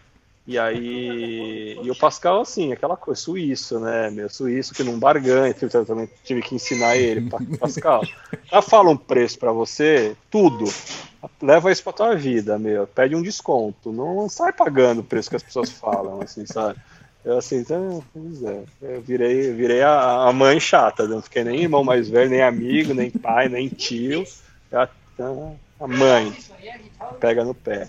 E aí, assim, né, eu tava nessa história da Antártida, vendo as mensagens, e aí paguei meio que sem prestar atenção, e eu falei, não, peraí, tá errado isso aqui.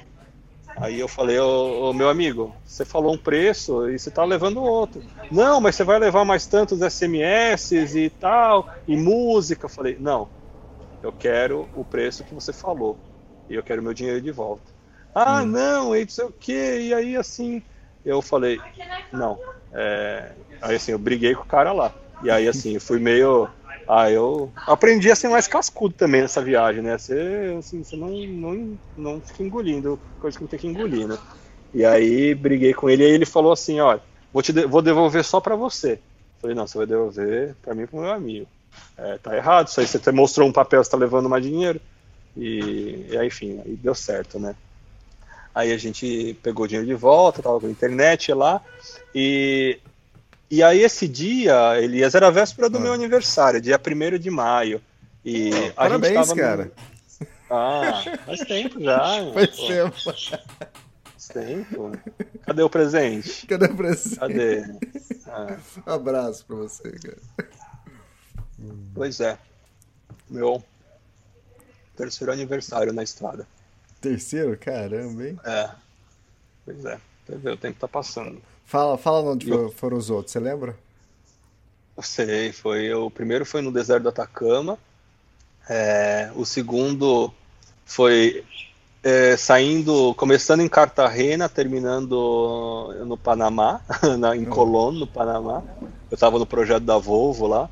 É, a gente despachou o carro, aí era dia 2 era Cartagena, e pegamos o voo e, e chegamos no, na cidade do Panamá, na verdade.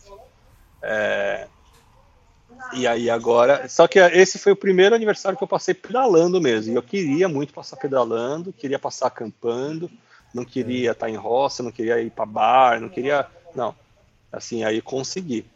E, e aí foi engraçado, porque aí a gente comprou os chips, né? E aí nesses países todos, né, eles, o, o, mercado, o mercadão, né, o mercado central, eles chamam de bazar, é, que eu acho que é, talvez, não sei se é russo ou se é persa, mas enfim, é o bazar, é a feira, né? E aí eu, eu deixei o Pascal lá com as bicicletas, né? Que eu falei, bom, deixa eu fazer compra, e o Pascal fica entre, entretendo os curiosos lá, né?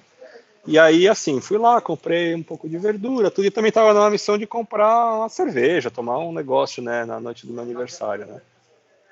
E aí tô ali no, no bazar, e aí, assim, aí eu ouço uma voz, né, tipo, falando em inglês, ah, eu tava procurando um queijo também, alguma coisa assim, uhum. e aí, aí veio uma moça falando comigo, assim, ah, falando super bem inglês, né, é, ah, não sei o que, ah, esse aqui é bom, esse aqui não é. E aí comecei a conversar com ela, né? E, e, e aí eu falei, ah, a gente tá querendo comprar isso e tal, e tal. Aí assim, comecei a passear com ela dentro da feira, ela me levou para as lojinhas certas, é, aí ela me levou para comprar um pão, assim, me levou para mostrar como que faz o pão. Eles têm um esquema que faz o pão que é muito, muito interessante. Não é um, é um forno, naturalmente, mas é um, é um. Putz, não sei te dizer. Como se eles fazem um, um, uma construçãozinha assim, aí eles fazem um buraco e aí eles grudam o pão, a massa do pão na parede dessa, desse forno que ele é, como se fosse uma chaminézinha, assim, super legal. Aí eu, ela me levou para mostrar lá, e ganhei pão dos caras, pãozinho fresco, gostoso, quentinho, assim. E, e aí ela explicou, né, que ela, ela era a dona, a filha da do, do dono do, do restaurante de estrada que a gente tinha parado para comer no dia anterior, que tinha ficado lá três horas na internet, descansando e tal. E isso tudo está falando de deserto ainda, né? Desertão, com vilarejos bem escassos, com recursos escassos. E aí comentei com ela, falei, ah, então, é, amanhã é meu aniversário também, queria comprar também uma cerveja e tal. E ela falou, ah, não, vou te, vou te levar num lugar onde você vai achar um lugar, um negócio típico, né? Que é, não lembro o nome agora, mas é uma vodka é uma vodka típica deles. Forte, forte, forte, forte. E aí, tô lá fazendo a compra toda, aí ela me vem com a garrafa. Uma pessoa que acabei de conhecer, ela me vem com a garrafa. Ah, isso aqui eu vou te dar de presente. É seu aniversário, pessoa que acabei de conhecer. Aí ganhei. Né? Você não me deu um presente de aniversário, né? Mas, Mas eu ganhei um presente de aniversário. Ela deu um presente de aniversário. Aí foi super legal. Ganhei uma vodka de presente, a garrafa de vodka de, de presente. E o Pascal, assim, foi... uma dessas, quem falou? Ah, o, Pas, o Pascal tava lá na bicicleta, né? Com, com os, com assim, curiosos, né? É, ah, mas é, é, né? Eu ganhei um monte de coisa né? nessa nossa viagem, eu e ele aí. ele, na, falei, Pascal, tem que ser cara de pau. Ah, não, não, não ensinei nada para ele. Só peguei no pé, mas ele não aprendeu nada. Não fui um professor. Não, é, talvez cortar unha. Acho que eu tenho visto. No finalzinho ele tava um pouco mais, mais vaidoso, né? é, aí foi legal, né? Encheu as coisas de, de, de, as malas de comida, de vodka e tudo, me despedi da menina lá, né? E aí, e aí, bom, beleza, era a véspera do aniversário, então eu falei, Pascal, precisamos achar um lugar legal para acampar, porque eu quero amanhecer no, no, nos meus, no meu 36 ano de vida num lugar bacana, né? Não quero dormir em qualquer lugar. E assim, Deserto era aquela coisa, né? Só que a gente estava numa região que já estava começando a ter um pouco de verde, umas fazendas, é, e aí estava meio difícil de achar um lugar para acampar. É, e aí, putz, começou a ficar tarde, aí entramos para dentro de uma, de, uma, de uma área de campo, assim, e, putz, já estava vendo, não estava com um sentimento bom, assim, sabe, que ia rolar um bom lugar para acampar. E aí o Pascal olhou para um cantinho ali e falou: Ah, para mim aqui tá bom, assim, sabe? Eu falei: Ah, Pascal, para mim não tá. Hoje, hoje eu quero escolher um, um, lugar melhor. Mas aí, assim, não achamos. E o lugar era, era assim, era bem exposto, tinha um lixão perto ali, sabe? E eu já sabia, meu, vai aparecer um monte de gente curiosa aqui, vai encher é. a gente de pergunta. Mas assim, tive que aceitar, porque já estava ficando tarde, estava cansado também. Esses dias de deserto foram bem puxados, todo dia muito calor, é, muito pedal, vento. Então, assim, ah, beleza, né? No fim das contas, tá bom, é só mais um dia, só mais um camping. E nem era meu aniversário ainda, então tinha ainda uma chance pro dia seguinte. E aí fizemos lá, montamos acampamento, começou a cozinhar, né? Depois ele lavou a louça e tal. Aí começou a chegar as crianças, aí veio os curiosos. Aí, assim, a gente ainda estava nessa região do Caracal, Paquistão, que é essa, essa província independente, e eles têm umas coisas assim, sabe, uma certa desconfiança, assim, que com, com o turista. Então, então assim, é por isso, porque eles são, eles não são, eles são Uzbequistão, mas não são. E aí, beleza, né? Umas, tinha umas pessoas que estavam querendo chamar a gente para casa deles, mas estavam meio desconfiados. E eu falei, ah, meu, ó, já estamos aqui, obrigado, a gente já vai dormir. Aí era tipo umas 10 horas da noite, chegou mais gente. Aí, você tá dentro da barraca, você tem que sair da barraca porque a pessoa quer saber que quer, tá curioso, assim, sabe? Aí, tem hora que enche o saco isso aí. Ah, beleza. Aí, bom, perturbaram a gente uma meia dúzia de vezes e aí a gente já tava assim, ah, agora acabou, né? Vamos dormir.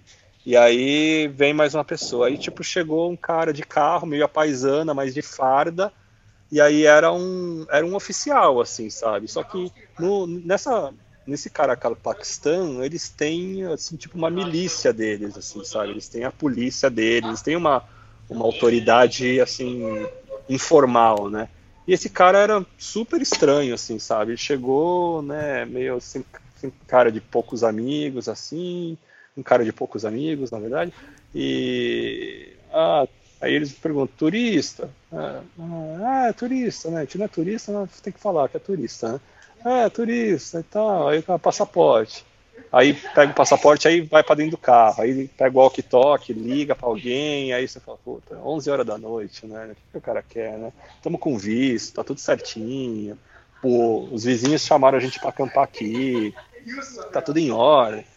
Aí, né, aí o cara devolveu o passaporte, né? Aí eu peguei, mostrei meu, meu aniversário no passaporte. Ah, olha aqui, meu, meu aniversário, dá parabéns, né? Aí o cara quebrou o gelo, né? Aí ele uhum. deu risada, deu a mão, e aí dispensou a gente. Mas aí foi, foi meio chatinho. Aí amanhecemos, né? Amanhecemos, aí foi, foi legal, foi um dia, foi um dia bem feliz, é, Elias. É, poxa, é, eu queria muito pedalar no meu aniversário. Assim, é mais um dia só, mas, ah, cara, é, é simbólico, assim, é, é legal, assim, você fazer a, a transição de, de ano de um, de um jeito que você quer, fazendo algo que você gosta. E fez um dia super ensolarado. Eu, assim, tá, tem gente que odeia o deserto porque é retão, porque não tem, que é monótono. Eu, para mim, é um lugar de meditação, é um lugar que você se conecta com você mesmo tem a superação física, psicológica que cansa mesmo, mas eu, eu como eu falei no, no início, eu, para mim é um, me fortalece, assim, sabe? Eu acho que é, eu gosto do silêncio do deserto, eu gosto eu gosto da, da, do vazio do deserto, eu acho que é um lugar super inspirador. E eu estava muito feliz de estar pedalando esse dia, assim, sabe? E aí e aí, assim, tava querendo terminar o dia cedo, acampar, abrir a garrafa de vodka, né, cozinhar. E aí o Pascal falou, não, pode deixar comigo hoje que eu vou achar o lugar pra gente acampar. Eu falei, Pascal, presta atenção na responsabilidade, né? é, e aí a gente já estava se aproximando de Nukus, que é uma cidade grande no Uzbequistão, a primeira cidade grande que a gente ia passar. E aí, e aí saiu, seguimos uma estradinha de terra assim, de repente, pá, chama um lugar beira de rio, assim, sabe? Já não tinha mais nada de deserto, verde, é, com um lugar para guardar, para esconder do vento, com vista para o rio, com uma prainha do rio. Eu falei, nossa, Pascal mandou muito bem. É, achou um lugar perfeito, assim. E aí foi bom, paramos cedo, sei lá, umas três da tarde. Aí banho de rio, né? Cozinhamos é, não veio ninguém para encher o saco, é, aí abri uma garrafa de vodka. Ah, o Pascal sem outra coisa, que eu tinha que chamar a atenção dele, né? Olha eu aqui, né? Eu toda hora. Meu, o, o Mr. Garrafa, né? O cara, meu, o que ele carregava de garrafa, é um negócio assim inexplicável. Garrafa ele é fanático. É, garrafa de tudo, assim. Ele. No Uzbequistão a gente estava comprando água, mas eu comprava uma, uma, um garrafão de 5 litros, né, enchia as minhas garrafinhas e levava essa garrafa de 5 litros e, meu, ia levando assim, sabe? Ele comprava, tipo, três garrafas de Ice Tea, fanático por Ice Tea, né? não vive sem Ice Tea. E Coca-Cola, e não sei o que, às vezes ele tinha sete garrafas na bicicleta dele. E assim, e aí caía, né? Óbvio, toda hora as garrafas pulando na estrada, né? E eu falo, Pascal, você não tá na Suíça. O povo não recicla. Assim, você vai colocar numa lixeira, os caras vão jogar no deserto, entendeu? Tenta não usar muito plástico, né? Ah, aquela coisa e tal. Então, assim, ele com aquele montão de garrafa, parecia, sei lá o quê. Aqueles, aqueles, aqueles caras que cata latinha, sabe? Que uhum. anda com saco de latinha, mas ele anda com saco de plástico.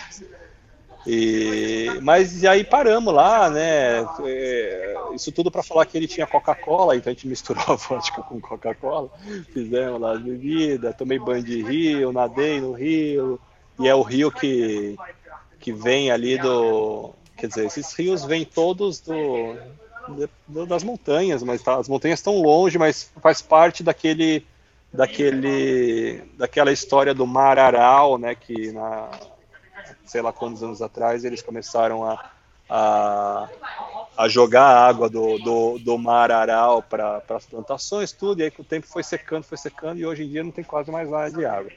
É, mas ainda tem um pouquinho ali. Aí, no fim das contas, foi, uma, foi um dia super feliz, meu aniversário, do jeito que eu queria, não poderia ter sido mais perfeito, lugar bonito para acampar, comida boa, bebida, é, o Pascal ali, pô, gente boa também, conversamos, tudo, sossegado, pensando na vida, é, fazendo votos para de novos quilômetros para o novo ano. E, e aí no dia seguinte chegamos em Nucos e fomos para um hostel para descansar. É, o Pascal estava querendo muito fazer um passeio turístico para essas. Tem, um, tem uns esqueletos de navio aí, de barco, da, da, de umas regiões que o mar Aral secou. E hoje em dia é um cemitério de barcos, é um lugar turístico. E ele queria ir, mas eu falei, Pascal, se quiser, manda ver, né? Eu vou ficar É aqui. aquilo, aquelas fotos que o, que o esqueleto do barco tá no meio do deserto, da areia, é isso? É, eu não tenho essa foto, mas. É, eu já vi Mas- fotos assim. É. É isso aí mesmo. Era mar antes. Quer dizer, na- não mar, né? Era, o Mar Aral era um. Acho que um enorme rio, um enorme lago que conectava com o rio, alguma coisa assim. Não, não sei exatamente a história.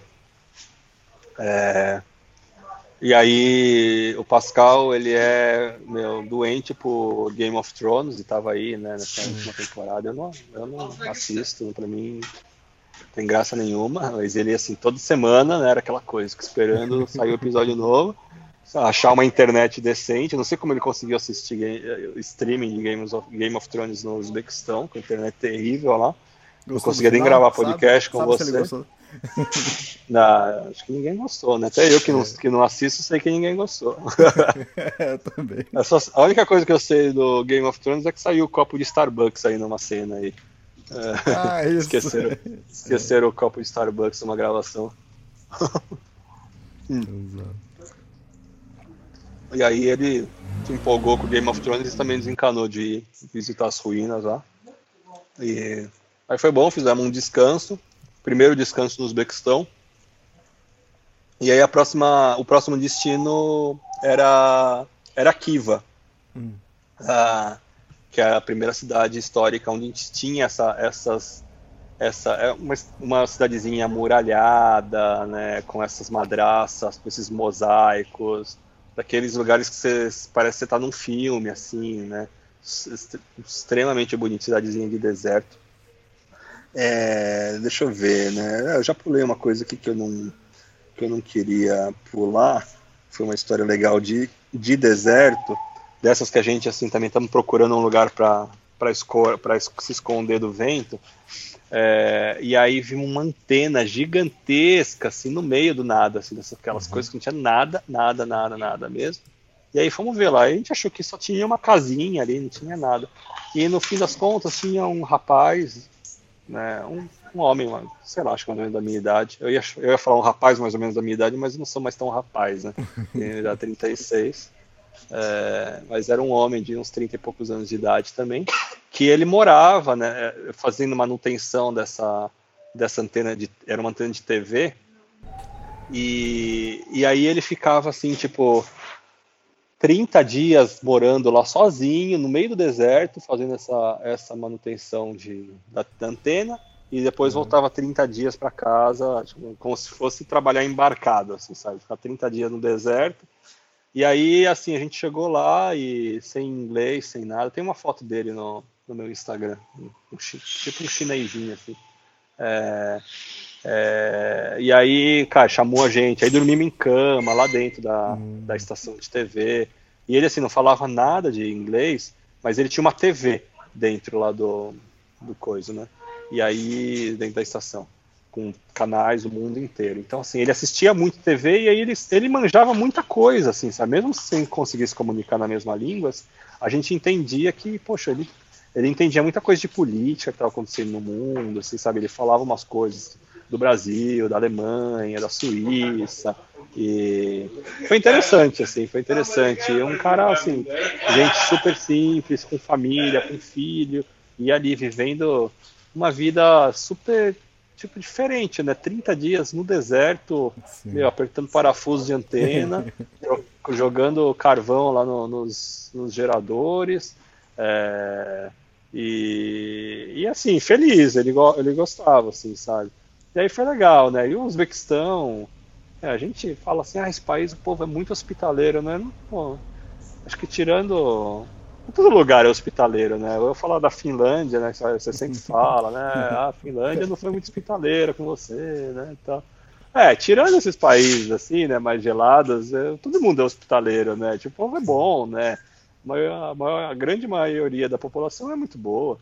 E, e o povo pobre é o melhor, porque, poxa, cara, o cara sabe o que é passar um pouco de dificuldade. A gente passa dificuldade, mas ele vê assim a gente no deserto, vindo ali. Então, assim, o cara não pensa duas vezes, chamou a gente, deu câncer, só não tinha banho ali, né? Também seria uhum. demais, mas, pô, cozinhou pra gente, deu chá, comeu um pão e tal. E aí, assim, não adianta você falar, vou dar, dar um trocado pra esse cara, vou dar um dinheiro, os caras não, não vão pegar, entendeu? Não aceitam.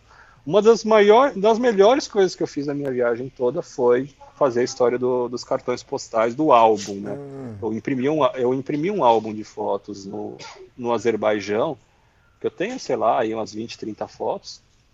E aí eu chego nessas situações onde ninguém fala a, uma língua em comum, e aí eu dou o álbum pro cara ver, né? E aí ele começa a folhear, aí ele pergunta é, onde que é, aí você fala, né? E aí, assim, você quebra o gelo. Cara, sério, quem viaja muito tempo, eu já falei isso pro Thiago pra Flávia, cara, é uma ótima, é uma ótima você ter um albinho de fotos.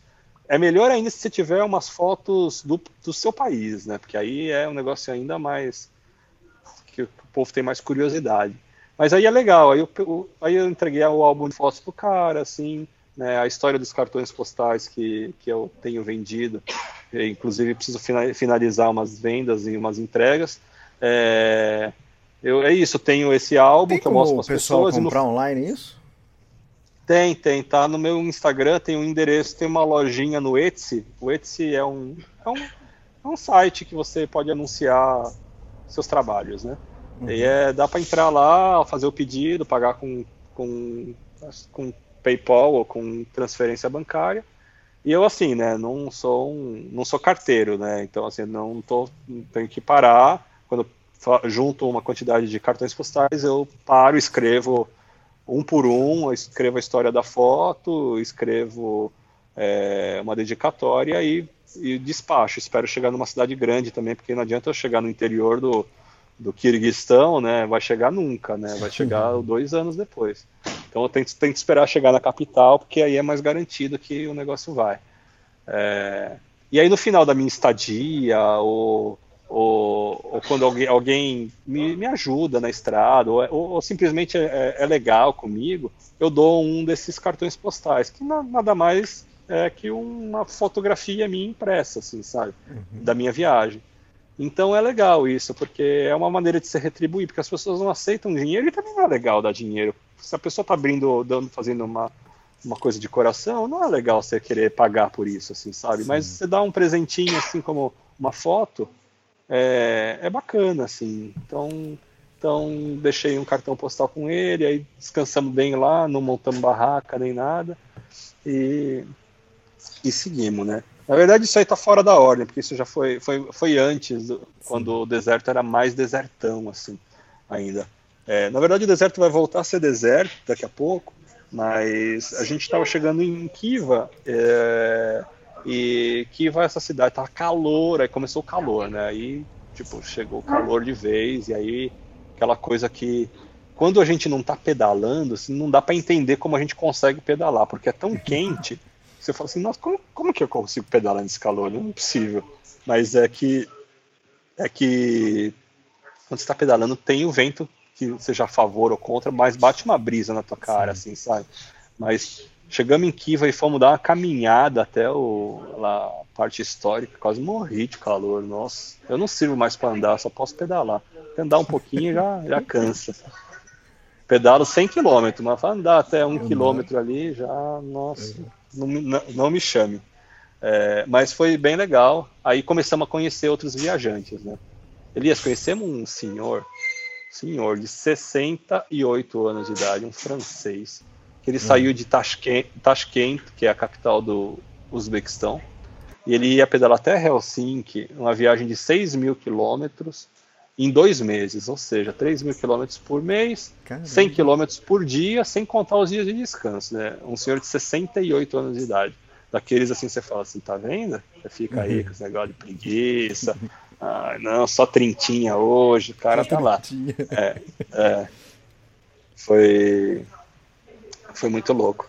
E aí, bom, adorei Kiva. É, como eu falei no início, o Uzbequistão esse país com super histórico no sentido de estudos islâmicos e eles têm essas, esses, esses edifícios, essas, esses complexos de, de, de madraças e minaretes que são cheios de mosaicos azul turquesa, assim, é, com as torres lindas. E aí você bate aquela luz do deserto no final do dia, assim, uma coisa cinematográfica, assim, é, é você não gosta de história, gosta de arquitetura, gosta de, de design, putz, cara, e de fotografia é um, é um prato cheio, assim, um lugar lindíssimo.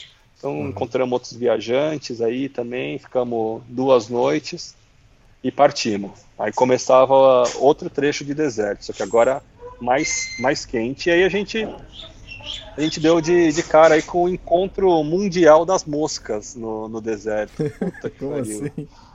Nossa, Elias, assim, tinha um trecho do deserto que tinha, assim, não é frescura, é, não é mosquito, é mosca, mosca de, de bosta mesmo, assim, sabe? Essa mosca que você... E assim, você tá pedalando, não sei se é o suor ou a cor da roupa, e ela fica ali te seguindo, aí pousa. Só que não é uma, não é duas, é uma nuvem de moscas. Então, assim, não tinha passe, não tinha passe, não podia parar porque as moscas vinham e umas delas elas mordiam, como, como o pernilongo morde, só que era mosca mesmo. Assim, era um negócio irritante, aquele calor, assim, se, se desfazendo em suor, e aí a mosca lá, né? E aí a gente, saindo de Kiva, a gente teve que inverter a rotina de, de viagem e de alimentação. Porque normalmente sai para pedalar aí umas 8, 9 da manhã, né?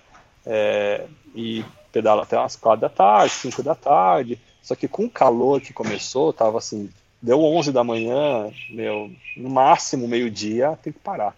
Impossível, impossível. E então assim, só que o que, que a gente fez? É, ao invés de fazer o jantar acaba sendo o principal, a principal refeição assim né? Porque você termina o dia de pedal você tá morrendo de fome você come pra caramba. Só que aí a gente inverteu. A gente estava pedalando meio que 6, 7 da manhã até 11, meio dia e aí tentava achar uma sombra que era quase missão impossível no deserto. Mas às vezes tinha uns postos de gasolina abandonado é, uma paradinha de caminhoneiro e tal. E aí nessas paradas a gente estava fazendo o almoço e, e, e, e, descansando, assim, sabe? Tipo, do meio-dia até as 5 da tarde parado. É, e comendo, aí, aí quem fazia? É, estava montando só o, a parte interna da barraca, né? A, a, a tela mosquiteiro porque assim era tanta mosca, Elias, que assim se, se você abrisse a, a, a, tampa da panela só para dar uma mexidinha ali no arroz, capaz uhum. de entrar mosca. E assim uma dessas paradas que a gente fez era, um, era uma casa abandonada assim, cara, era uma, aquela coisa de filme. Você imagina assim, eu posso chutar mais de mil moscas ou milhares de moscas, uma do, uma do ladinho da outra, assim, tipo cobrindo toda, revestindo toda a parede, toda a superfície de concreto dessa casa. Uhum. Era uma coisa assim, cara, que se você chegasse perto e aí elas se mexiam, fazia uma nuvem assim que se você tinha que abaixar a cabeça assim para você não comer, para não entrar pelo seu nariz, assim, era um negócio nojento, nojento.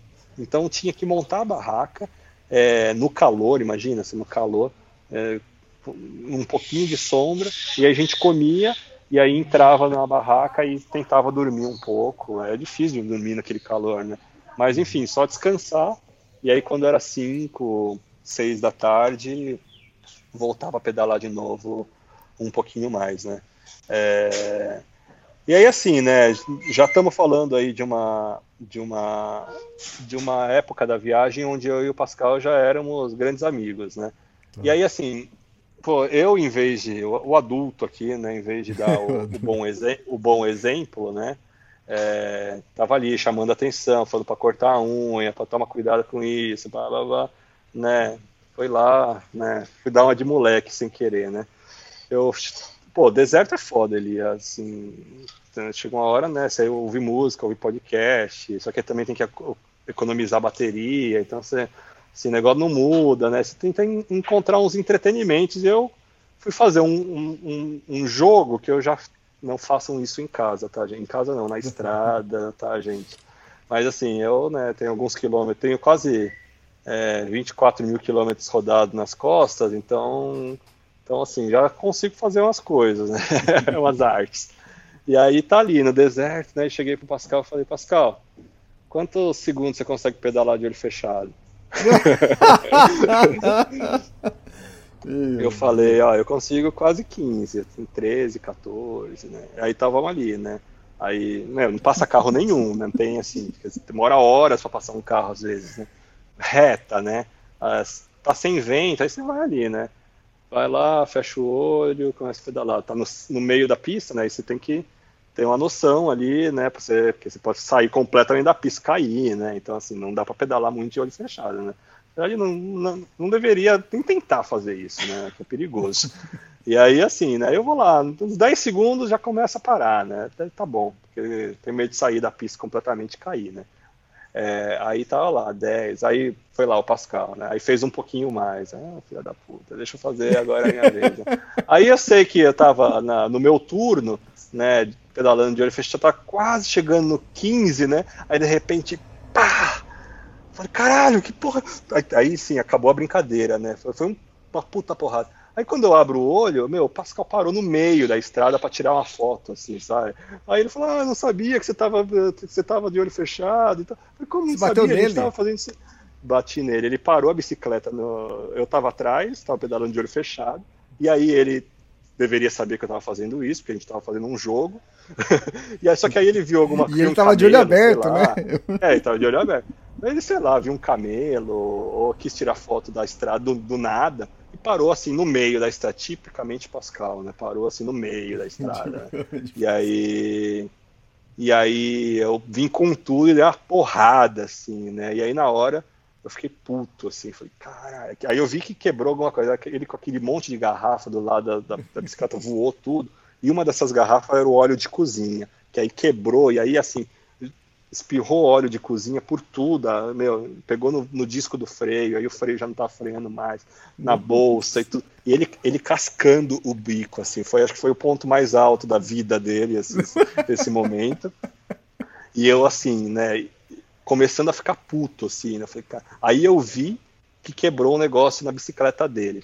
Quebrou o clipe do alforge dele. Eu falei, puta que merda. E ele cascando o bico, assim, né?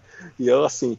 E aí foi bom, foi uma das, das coisas que eu, que eu também tirei de, de aprendizado da convivência com ele. Foi isso, assim, né? Tipo, ah, meu relaxa aí, né? Foi engraçado o negócio, uhum. tipo, ah, quebrou, quebrou o negócio. Então, assim, ele, ele era tão, ele é tão alto astral, tão otimista, tão assim que, tipo, né, nada tira. Cara, o cara tava com, com a mala dele quebrada, não tinha nem ideia como ia consertar e tava ali, rolando de dar risada na, uhum. na, na, estrada. E aí eu acabei, acabei assim, é, desencane, Israel, para de ser chato, né? Dá risada aí também. E aí, assim, eu tinha um, um, um clipe reserva, né? De, da, da, do Alforge. E aí dei para ele, né? Arrumamos ali tudo.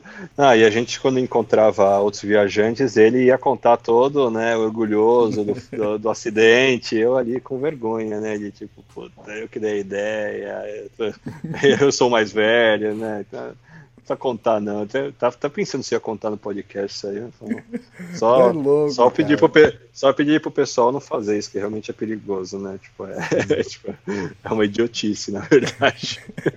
É que fica tanto tempo tem, ali sem fazer. É, cara, não tem nada que fazer no meio do deserto, né? Tem que pedalar, já não tem mais música, já não tem mais podcast, já, tipo, não muda a paisagem, não tem. não vem ninguém. ninguém nem para pedir para tirar uma selfie, né? Pô, aí você vai lá inventar, né? Canta, é, pô, enfim. Mas aí foi isso. E aí, meu, um, um desses dias assim de super calor, assim, a gente começou a chegar às 11 da manhã.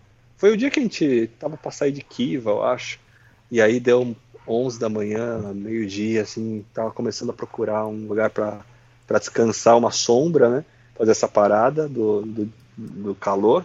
Aí de repente, meu, chega um cara assim falando um inglês perfeito, limpo, assim, hum. mas era uma pessoa local, assim, no meio do nada, assim, né? Tipo, no lugar que não tem ninguém, assim. E era um cara super descolado, até falando umas gírias, assim. Eu falei, nossa, de onde você saiu, cara? Quem é você? Aí ele falou, não, é, meu nome é. Como que chama o nome dele? Akmal. Akmal. É, e não, é que eu, eu moro na Alemanha, estudo lá, e eu voltei para visitar minha família e tal, não sei o quê. E aí, assim, né, eu e o Pascal, assim, querendo achar uma sombra, né? E o cara falou, você quer tomar um chá, né? É, vocês querem tomar um chá? Tá calor, né? O povo fica oferecendo, eu adoro tomar um chazinho, né? A pessoa oferece, é legal. Calor, né? Você quer tomar um uhum. negócio gelado, né? Mas é chá, né? Chá, chá. E tava ali no, no... Já tinha começado o Ramadã, né? Que é o, que é o feriado mais religio... o feriado religioso mais importante dos muçulmanos, né? Que eles uhum. fazem um jejum né? durante o dia e tal, não tomam água, não fazem, não comem nada.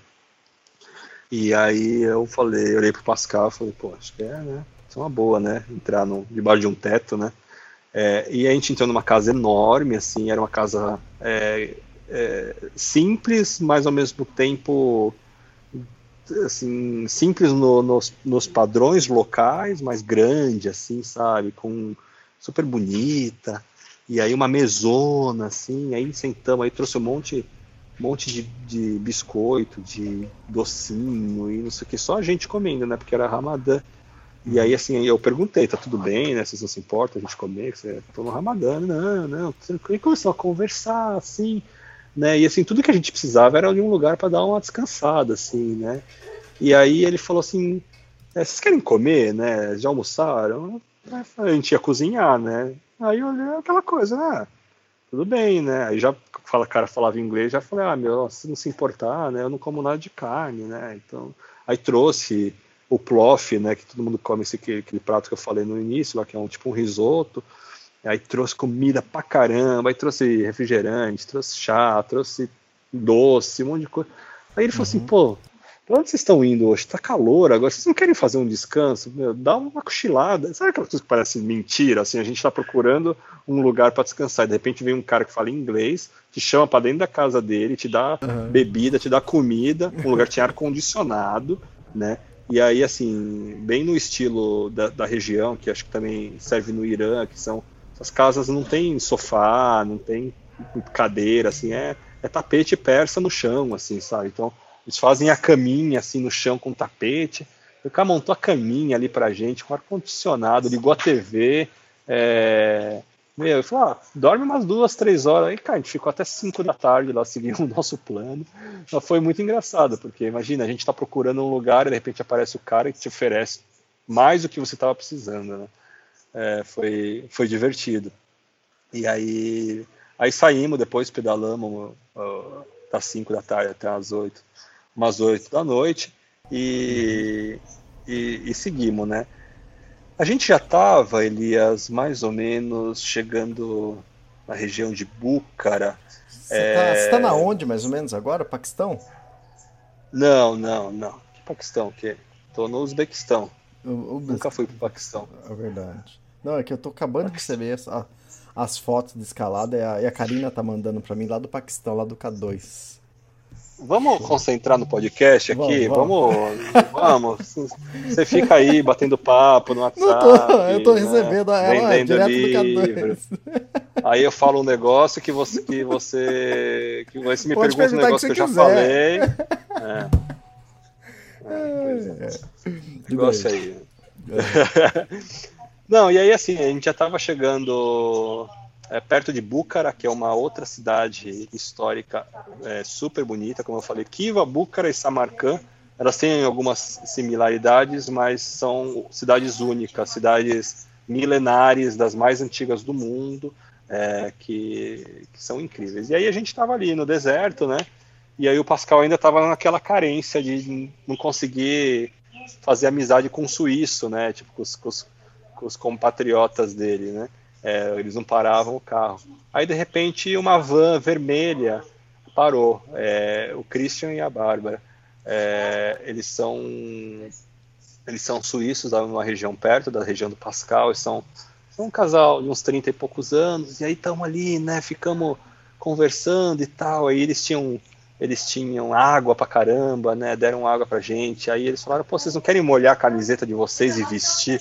Que vai dar uma sensação. Eu nunca tinha feito isso. Eles tinham água uhum. pra caramba, né? E fizemos. Puta, aquele calorzão. Aí você coloca aquela camisa gelada da água. Não gelada, mas molhada, né? Fresca. E aí você começa a pedalar, bate o vento. Nossa, que delícia. É... E aí, assim, ficamos batendo um papo um tempão. E falamos, pô, vamos acampar junto, né? Vamos achar um lugar para acampar e e aí a gente faz o jantar, tudo. E aí eles estavam de carro, naturalmente foram na frente e falaram: olha, a gente vai achar um lugar para acampar e a gente tem uns giz de cera aqui, a gente vai fazer uma marcação na estrada, uma seta, vamos fazer escrever um negócio, só para vocês saberem, para vocês saírem da estrada, né?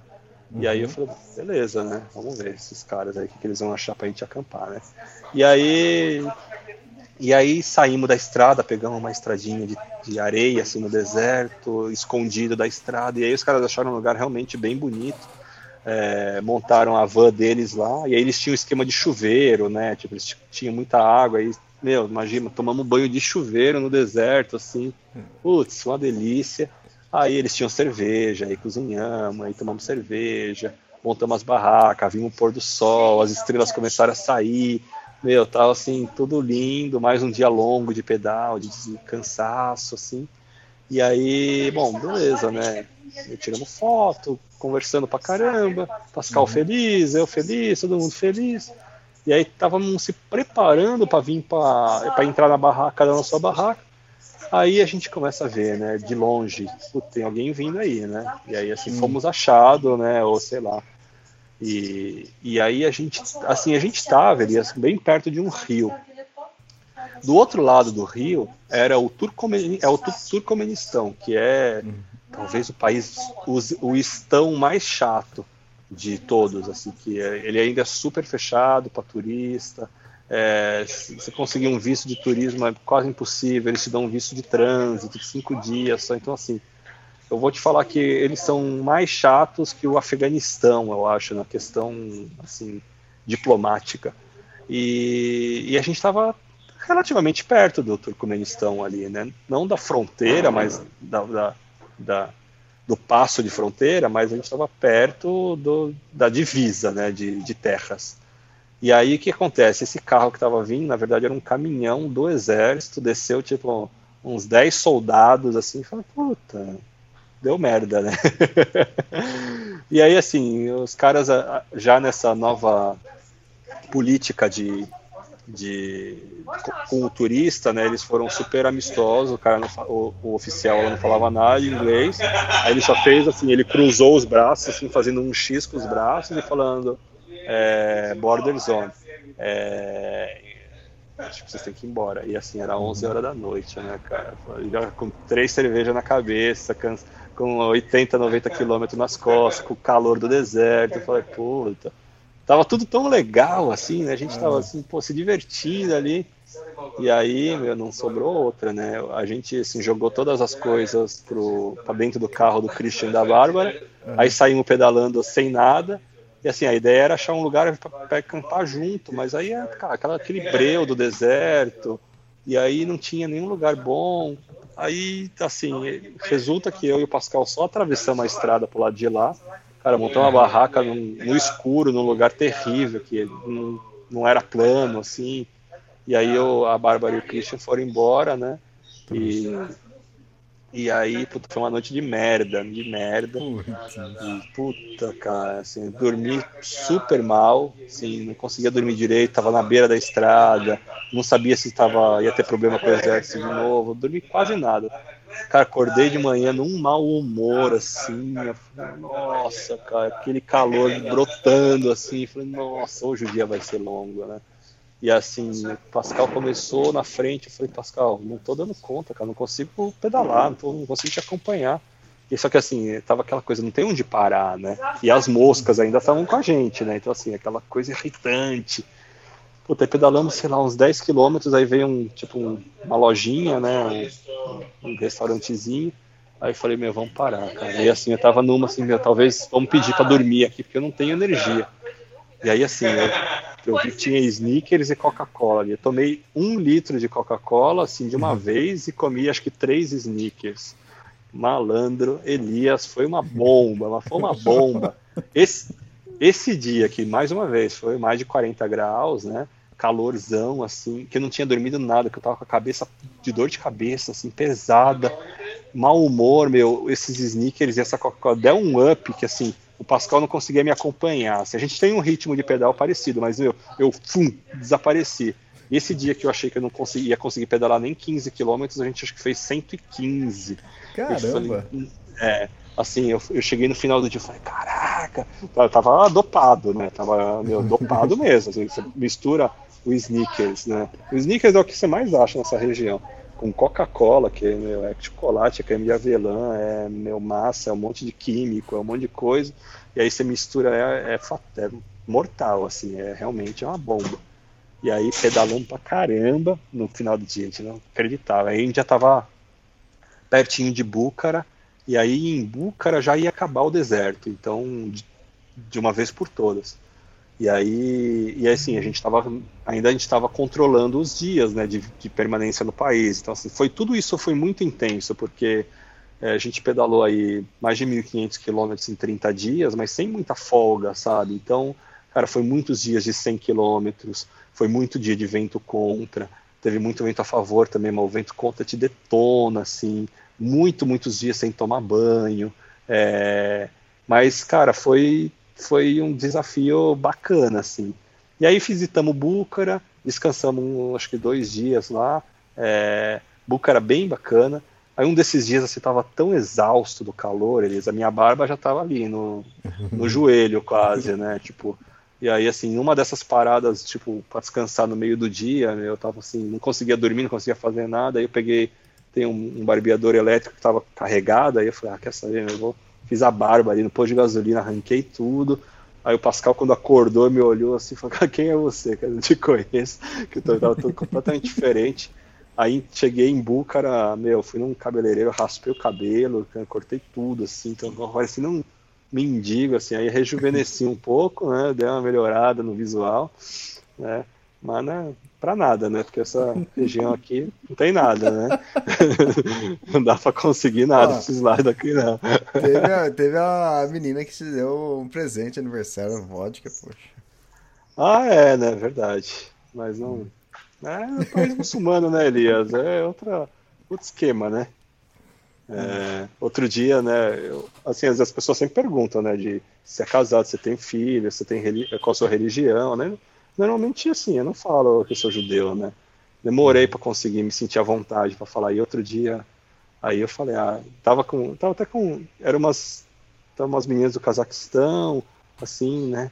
E aí perguntaram assim, ah, qual que é a sua religião? Né? E aí às vezes eu falo que eu não tenho, que eu não sei o que, eu não tenho, né? Não sigo religião, mas aí eu falei, sou judeu. Aí veio aquela coisa, oh, sabe aquela coisa assim, nossa, ele é judeu aqui no país, né? Tipo, é engraçado. Não, mas, mas foi bom, eu dei uma limpada no visual, deu aquele alívio.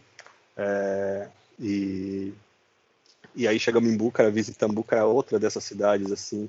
Eu estou recomendando para vários amigos, mesmo sem bicicleta, para em, em colocar aqui o centro da Ásia como um grande destino para vir viajar. Não é muito turístico. O, o tipo de turista que vem para cá é, um, é, é, o turista gente boa, assim, sabe? Não é o mala, não é o é mais o aventureiro, assim mesmo, porque o pessoal tem medo de vir para cá. Eles acham que, ah, meu centro da Ásia, país muçulmano, que é perigoso, que é perto do Afeganistão, que não sei o quê, que é perto do Irã. Cara, assim, dos lugares mais interessantes mesmo que eu, que eu já fui culturalmente e, e em termos de natureza também. É, e aí foi assim, visitinha nos templos lá de Búcara e estávamos já pertinho de Samarcanda, que aí sim Samarcanda era o, a última cidade do, do, do Uzbequistão e já era pertíssimo da, da fronteira com, com o Tajiquistão. É, e aí, deixa eu ver o que, eu achei aqui. Ah, bom, chegando em, em, em Samarcand, perto de Samarcand, acho que um ou dois dias antes, veio uma, uma das, dessas tempestades, assim, já não era deserto, já tinha umas fazendas, tudo.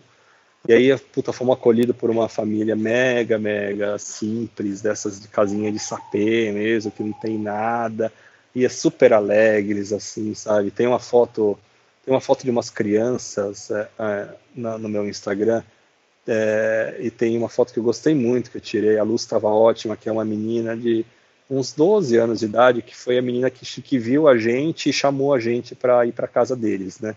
E aí aquela coisa, os caras não têm nada, eles comem pão seco, assim, com nada, assim, às vezes, sabe? E é o que tem, e chá, e tá todo mundo feliz, é a realidade deles, assim, sabe? E aí chamaram a gente, e aí eu tinha, a gente tinha compras né, que a gente tinha feito pro jantar, aí demos as comidas para eles, eles fizeram a comida, e comemos junto, e aí eu dou, mostro as fotos, aí da cartão postal, Aí você cria um vínculo, assim, muito uhum. bonito com essas pessoas, assim, sabe? Tipo, daqueles que você sente uma emoção na hora de, de se despedir, sabe? É, foi super legal, assim, gostei muito dessa família. É, uns dias antes também um, um senhor, um Mohamed, né, que estava ali com a gente, é, que também era um, era um camponês, também chamou a gente para ficar com ele, aí cozinhamos, é, ele quebrou o jejum do Ramadã, né, que que eles comem a partir de tal horário. Então eu, eu fiz a janta. É, então assim, é dessas experiências você não consegue trocar muitas palavras, mas é muito é muito especial. Eu tive o Uzbequistão tem essa região turística de Kiva, Bukhara e Samarkand, mas no deserto, nessas estradas que beiram essas fazendas, ah, não tem, não vai ninguém para lá, sabe? Não vai turista para lá. É, passam uns viajantes de bicicleta que fa fazem mais ou menos essa rota que eu, que eu fiz, mas ah, não é um lugar muito popular, sabe? Só os caras que estão na estrada há muito tempo, eu, o Thiago e a Flávia, né, o, o, os caras que realmente querem fazer o deserto pedalando, que acabam tendo essas experiências com essas pessoas, mas eles não, não têm contato com estrangeiros, sabe? Então é uma aquela coisa bem inocente, é bem é, é, diferente do que eu, que eu encontrei em alguns lugares da Pamir, que aí a, a, não é que a Pamir também é um lugar turístico, mas assim, é, vem muito viajante, né? Bicicleta, moto, carro. É, então, assim, o, o, povo local já tem uns lugares que você sente que, assim, beleza, ele já está acostumado com o, tu, com o turismo. Mas tem uns lugares no Uzbequistão que você foi, assim, que eu fui que você vê que, ah, meu, é, é muito único, assim, muito, muito especial. Eu tive um, um contato com essas pessoas locais muito bonito, assim, sair, sair do Uzbequistão com conquistado, assim, pelo, pelo povo, sabe? E é, é a hospitalidade muçulmana, né? Você tava falando, eu dei uma olhada no, no, no, seu Instagram. Falando nisso, fala qual que é o seu Instagram. O Instagram é isra.koifman. Isra é de Israel, né? I-S-R-A.C-O-I-F-M-A-N. É, quem quiser já entra lá, já compra um cartão postal, já dá uma força para a firma aí, entendeu? ah, preciso falar, vou, vou, não, preciso fazer dois agradecimentos, além das pessoas que compraram compraram cartão postal. Eu recebi, tem uma, uma mulher do, de Santa Catarina, chama Lara, eu não conheço pessoalmente, ela comprou um cartão postal, e aí de repente ela começou ali, todo mês ela vai lá e me deposita um dinheiro. Eu falei, ô, oh, peraí, né? Que negócio é esse, né? Eu acho, acho maravilhoso as pessoas me ajudando, mas tipo. É, tá lá, tá, tá, todo mês tá entrando, não todo é. mês, mas de vez em quando ela, quando tá na telha dela, ela entra lá e aí eu vejo, opa, aqui, não, não, não, não, mandei nenhum cartão postal, não. Eu queria agradecer a Lara, já agradeci ela um milhão de vezes. Não precisa ficar mandando dinheiro toda hora, assim. Se quiser ficar comprando cartão postal, vou ficar super feliz também, mas, tipo, obrigado. E eu recebi uma mensagem, ai, ai, ai, onde está o nome dele? Ele, ele veio através do meu blog, que, que eu não atualizo há, há, anos. É, putz, é, que sacanagem, cadê o nome dele? É, enquanto você está procurando é. aí, é, então, eu tava vendo as fotos aqui, pô, as fotos do da viagem estão animais e essa região, montanhas, montanhas nevadas, cheio de as cores também. Você falou da menininha, eu vi a foto da menininha. E também vi a foto do Pascal. É, lembra suíço mesmo. ah, Silvio. Silvio Mendes, não... é Silvio Mendes. O Silvio veio através do meu, do meu blog, que eu não atualizo desde Istambul e assim, não sei quando que eu vou atualizar. Tô assim, só no Instagram mesmo. E ele me mandou um e-mail super bacana, assim, falando que tá acompanhando minha viagem pelos, pelos, pelos, pelos podcasts do Extremos, desde o primeiro, que adora os causos, tudo. Disse que eu já estou na estrada há mais de dois anos, sabe que, que a viagem não tem muito glamour e queria agradecer de eu compartilhar as minhas histórias e também queria oferecer uma, uma ajudinha. E aí, assim, ele falou que iria pagar um, um jantar, tudo. Eu falei, poxa, assim, vou falar assim, do mesmo jeito que eu não nego as pessoas que querem me ajudar na estrada, que assim às vezes me chamam para dormir na casa deles, vida, assim, né? Eu, eu falo assim, eu tenho comida, eu, tenho, eu tô aqui porque eu quero, né, gente? Eu não sou nenhum coitadinho, todo mundo sabe que me conhece, que ouve podcast, sabe que assim, não tem dinheiro, não me programando, é uma vida mais simples, mas eu tô aqui porque eu quero, né?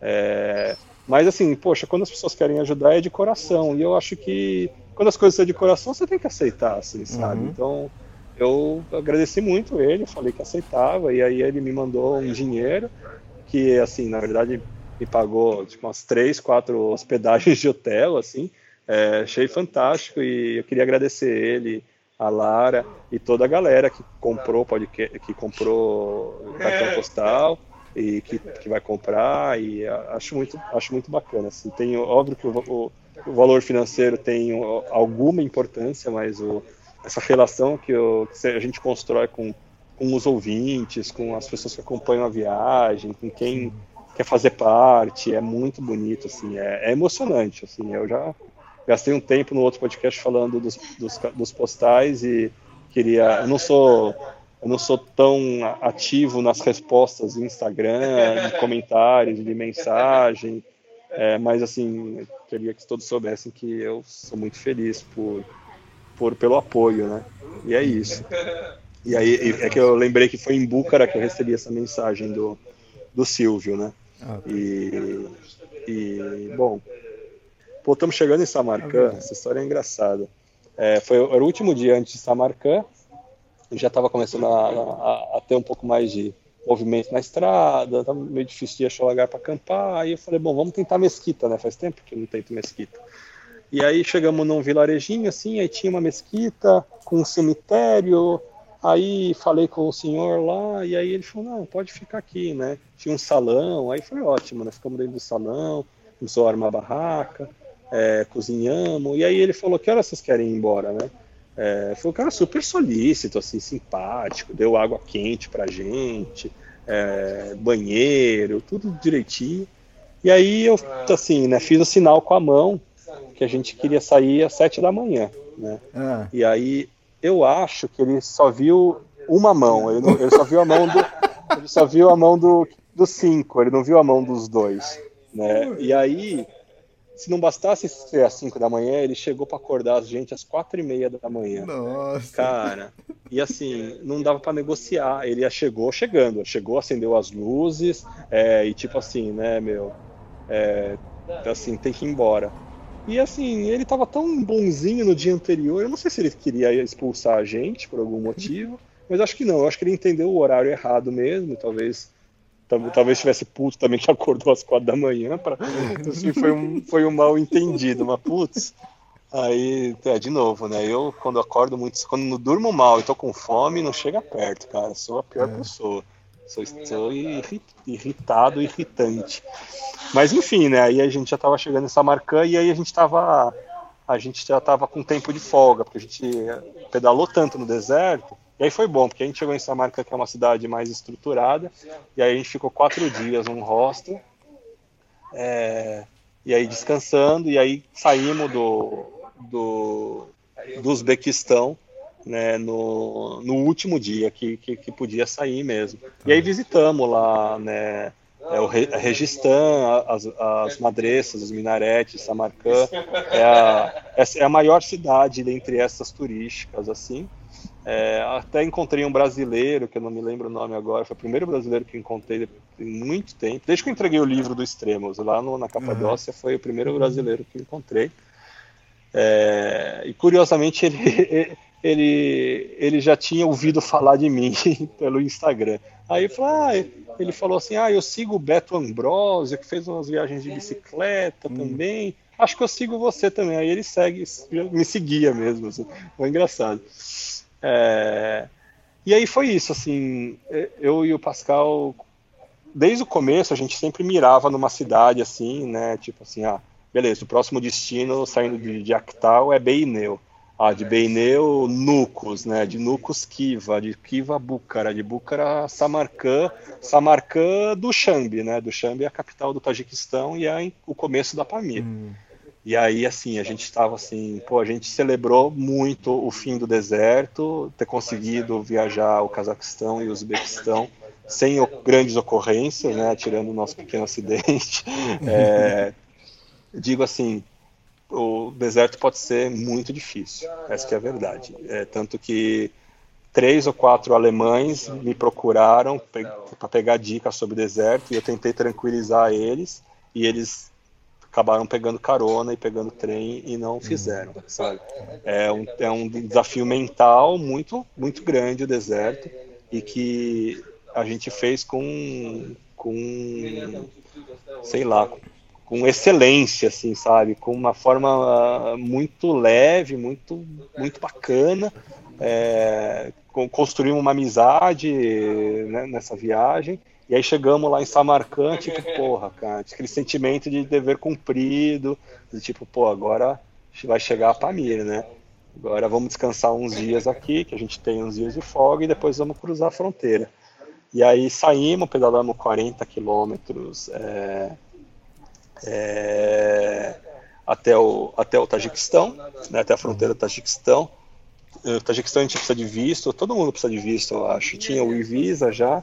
Foi uma, foi uma fronteira super feliz, Elias. Eu acho que foi acho que a fronteira mais alegre, mais feliz que eu passei, assim, sabe? Teve primeiro que assim, eu gosto quando você cruza uma fronteira e as, as, a paisagem muda, assim, ou o clima muda de repente, assim, sabe? Te, te marca de alguma forma. E a gente, esse dia que a gente saiu de Samarcã, tava meio chuvoso, tava meio nublado e assim ainda era um finalzinho de deserto, né? Eu sabia que as, tinha as montanhas pela frente. E aí a gente cruzou a fronteira, esse tempo nublado e chuvoso, de repente desapareceu, abriu o sol, assim, aí, tipo, hum. sabe aquela coisa? Pisou no outro uhum. lado da fronteira, mudou, assim. É... E aí você começa a olhar as montanhas no horizonte, você fala, hum, chegou, né? Chegou o grande desafio do ano, que é fazer a Pamir, que assim as pessoas te colocam assim, um certo terror sobre a Pamir, sobre a dificuldade e tal. Sabia que não ia ser fácil, mas assim, tava aquela coisa, né? Então assim, até chegar em Dushanbe, é, tinha uns cinco dias de viagem, já tinha uma travessia de montanha, que não era a Pamira ainda, mas era uma travessia de montanha, e foi. E foi. Sabe o que, que foi, Elias? Isso aí eu vou contar no próximo podcast, porque né, acabou. Acabou o nosso tempo. Eu que vou fazer a despedida agora. A gente é... é. Antes de você fazer a despedida, é, você sabe que você fala pra caramba, né? Não sei se você. Ah, Elias, eu passo muito tempo sozinho, né? Fico muito tempo sem falar português, só falando inglês, falando russo. É, calma, calma, não terminei de falar. nem molhei o bico ainda. Você não deixa eu molhar o bico, pô? E você fala pra caramba, fica prometendo as coisas e não cumpre, e o pessoal manda e-mail pra mim, né? Manda mensagem. Esse aqui é do, ah, Laércio, do Laércio Boemi. Ele fala assim, ó, ele tá devendo é, uma coisa é, para os ouvintes também, né? O tal manual de interpretação de buzinaços que o ciclista recebe. Olha só! Ah, olha só, o cara foi lá, hein? Cara... Desenterrou. Esse aí é ouvinte assíduo, hein? Eu prometi lá na, no Peru. É, pois é. E aí ele fala, ele, é. ah, ele prometeu lá num dos primeiros podcasts, subindo Mendonça é, pro Passo Libertador. Hum, verdade. É. Quem sabe agora, de repente. Uhum. Depois da Pamira eu posso fazer. um abraço, Laércio. Você tá sempre aí seguindo, curtindo os posts aí. Valeu, vou fazer, vou fazer o manual. Vai estar. Tá. Quem sabe, se um dia eu escrever um livro, eu coloco no, no finalzinho aí o manual de é verdade. Boa ideia, boa ideia. E aí, vamos, vamos já emendar esse com o Pamir? Não, não, peraí. É, é não, o seguinte. Vamos, vamos gente, terminar, eu- não. Já continua eu- aqui. Só, eu- só foi quase gravei- duas horas e meia. Estamos em julho, a gente gravou o podcast no comecinho de abril, então assim, foram quase 4 mil quilômetros, é, quatro países, então eu decidi quebrar esse, esse podcast em dois, não vou gravar hoje porque eu estou cansado já, preciso tomar uma cerveja, estou aqui com os meus amigos, entendeu? Amanhã, ou quando o Elias puder, a gente vai gravar um podcast especial só sobre a Pamir, que vai ser a a entrada no Tajiquistão, e a chegada até aqui, Oxi, que é onde eu tô, no Kirguistão, que foi a viagem. Ai, essa viagem foi um divisor de águas na minha viagem. Então, foi uma viagem daquelas. Não vou, não vou colocar número né, de favorita, de melhor, de maior, de mais difícil, mas. Pô, se você não colocar, você não é Israel, pô. É, eu tô tentando mudar, tô, tô, tô mudando ali, eu não sou mais o mesmo. Você vê, antes gravava podcast 4 horas, agora só 2 horas e meia.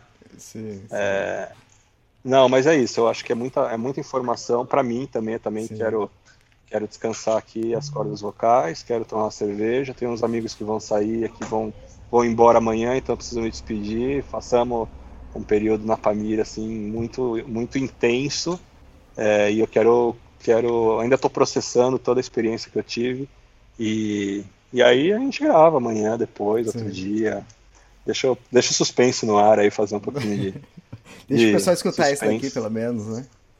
é, pois é, depois é, vai, o pessoal divide, né? Mesmo de duas horas, divide uma, uma semana aí ouvindo cada hora um pedacinho.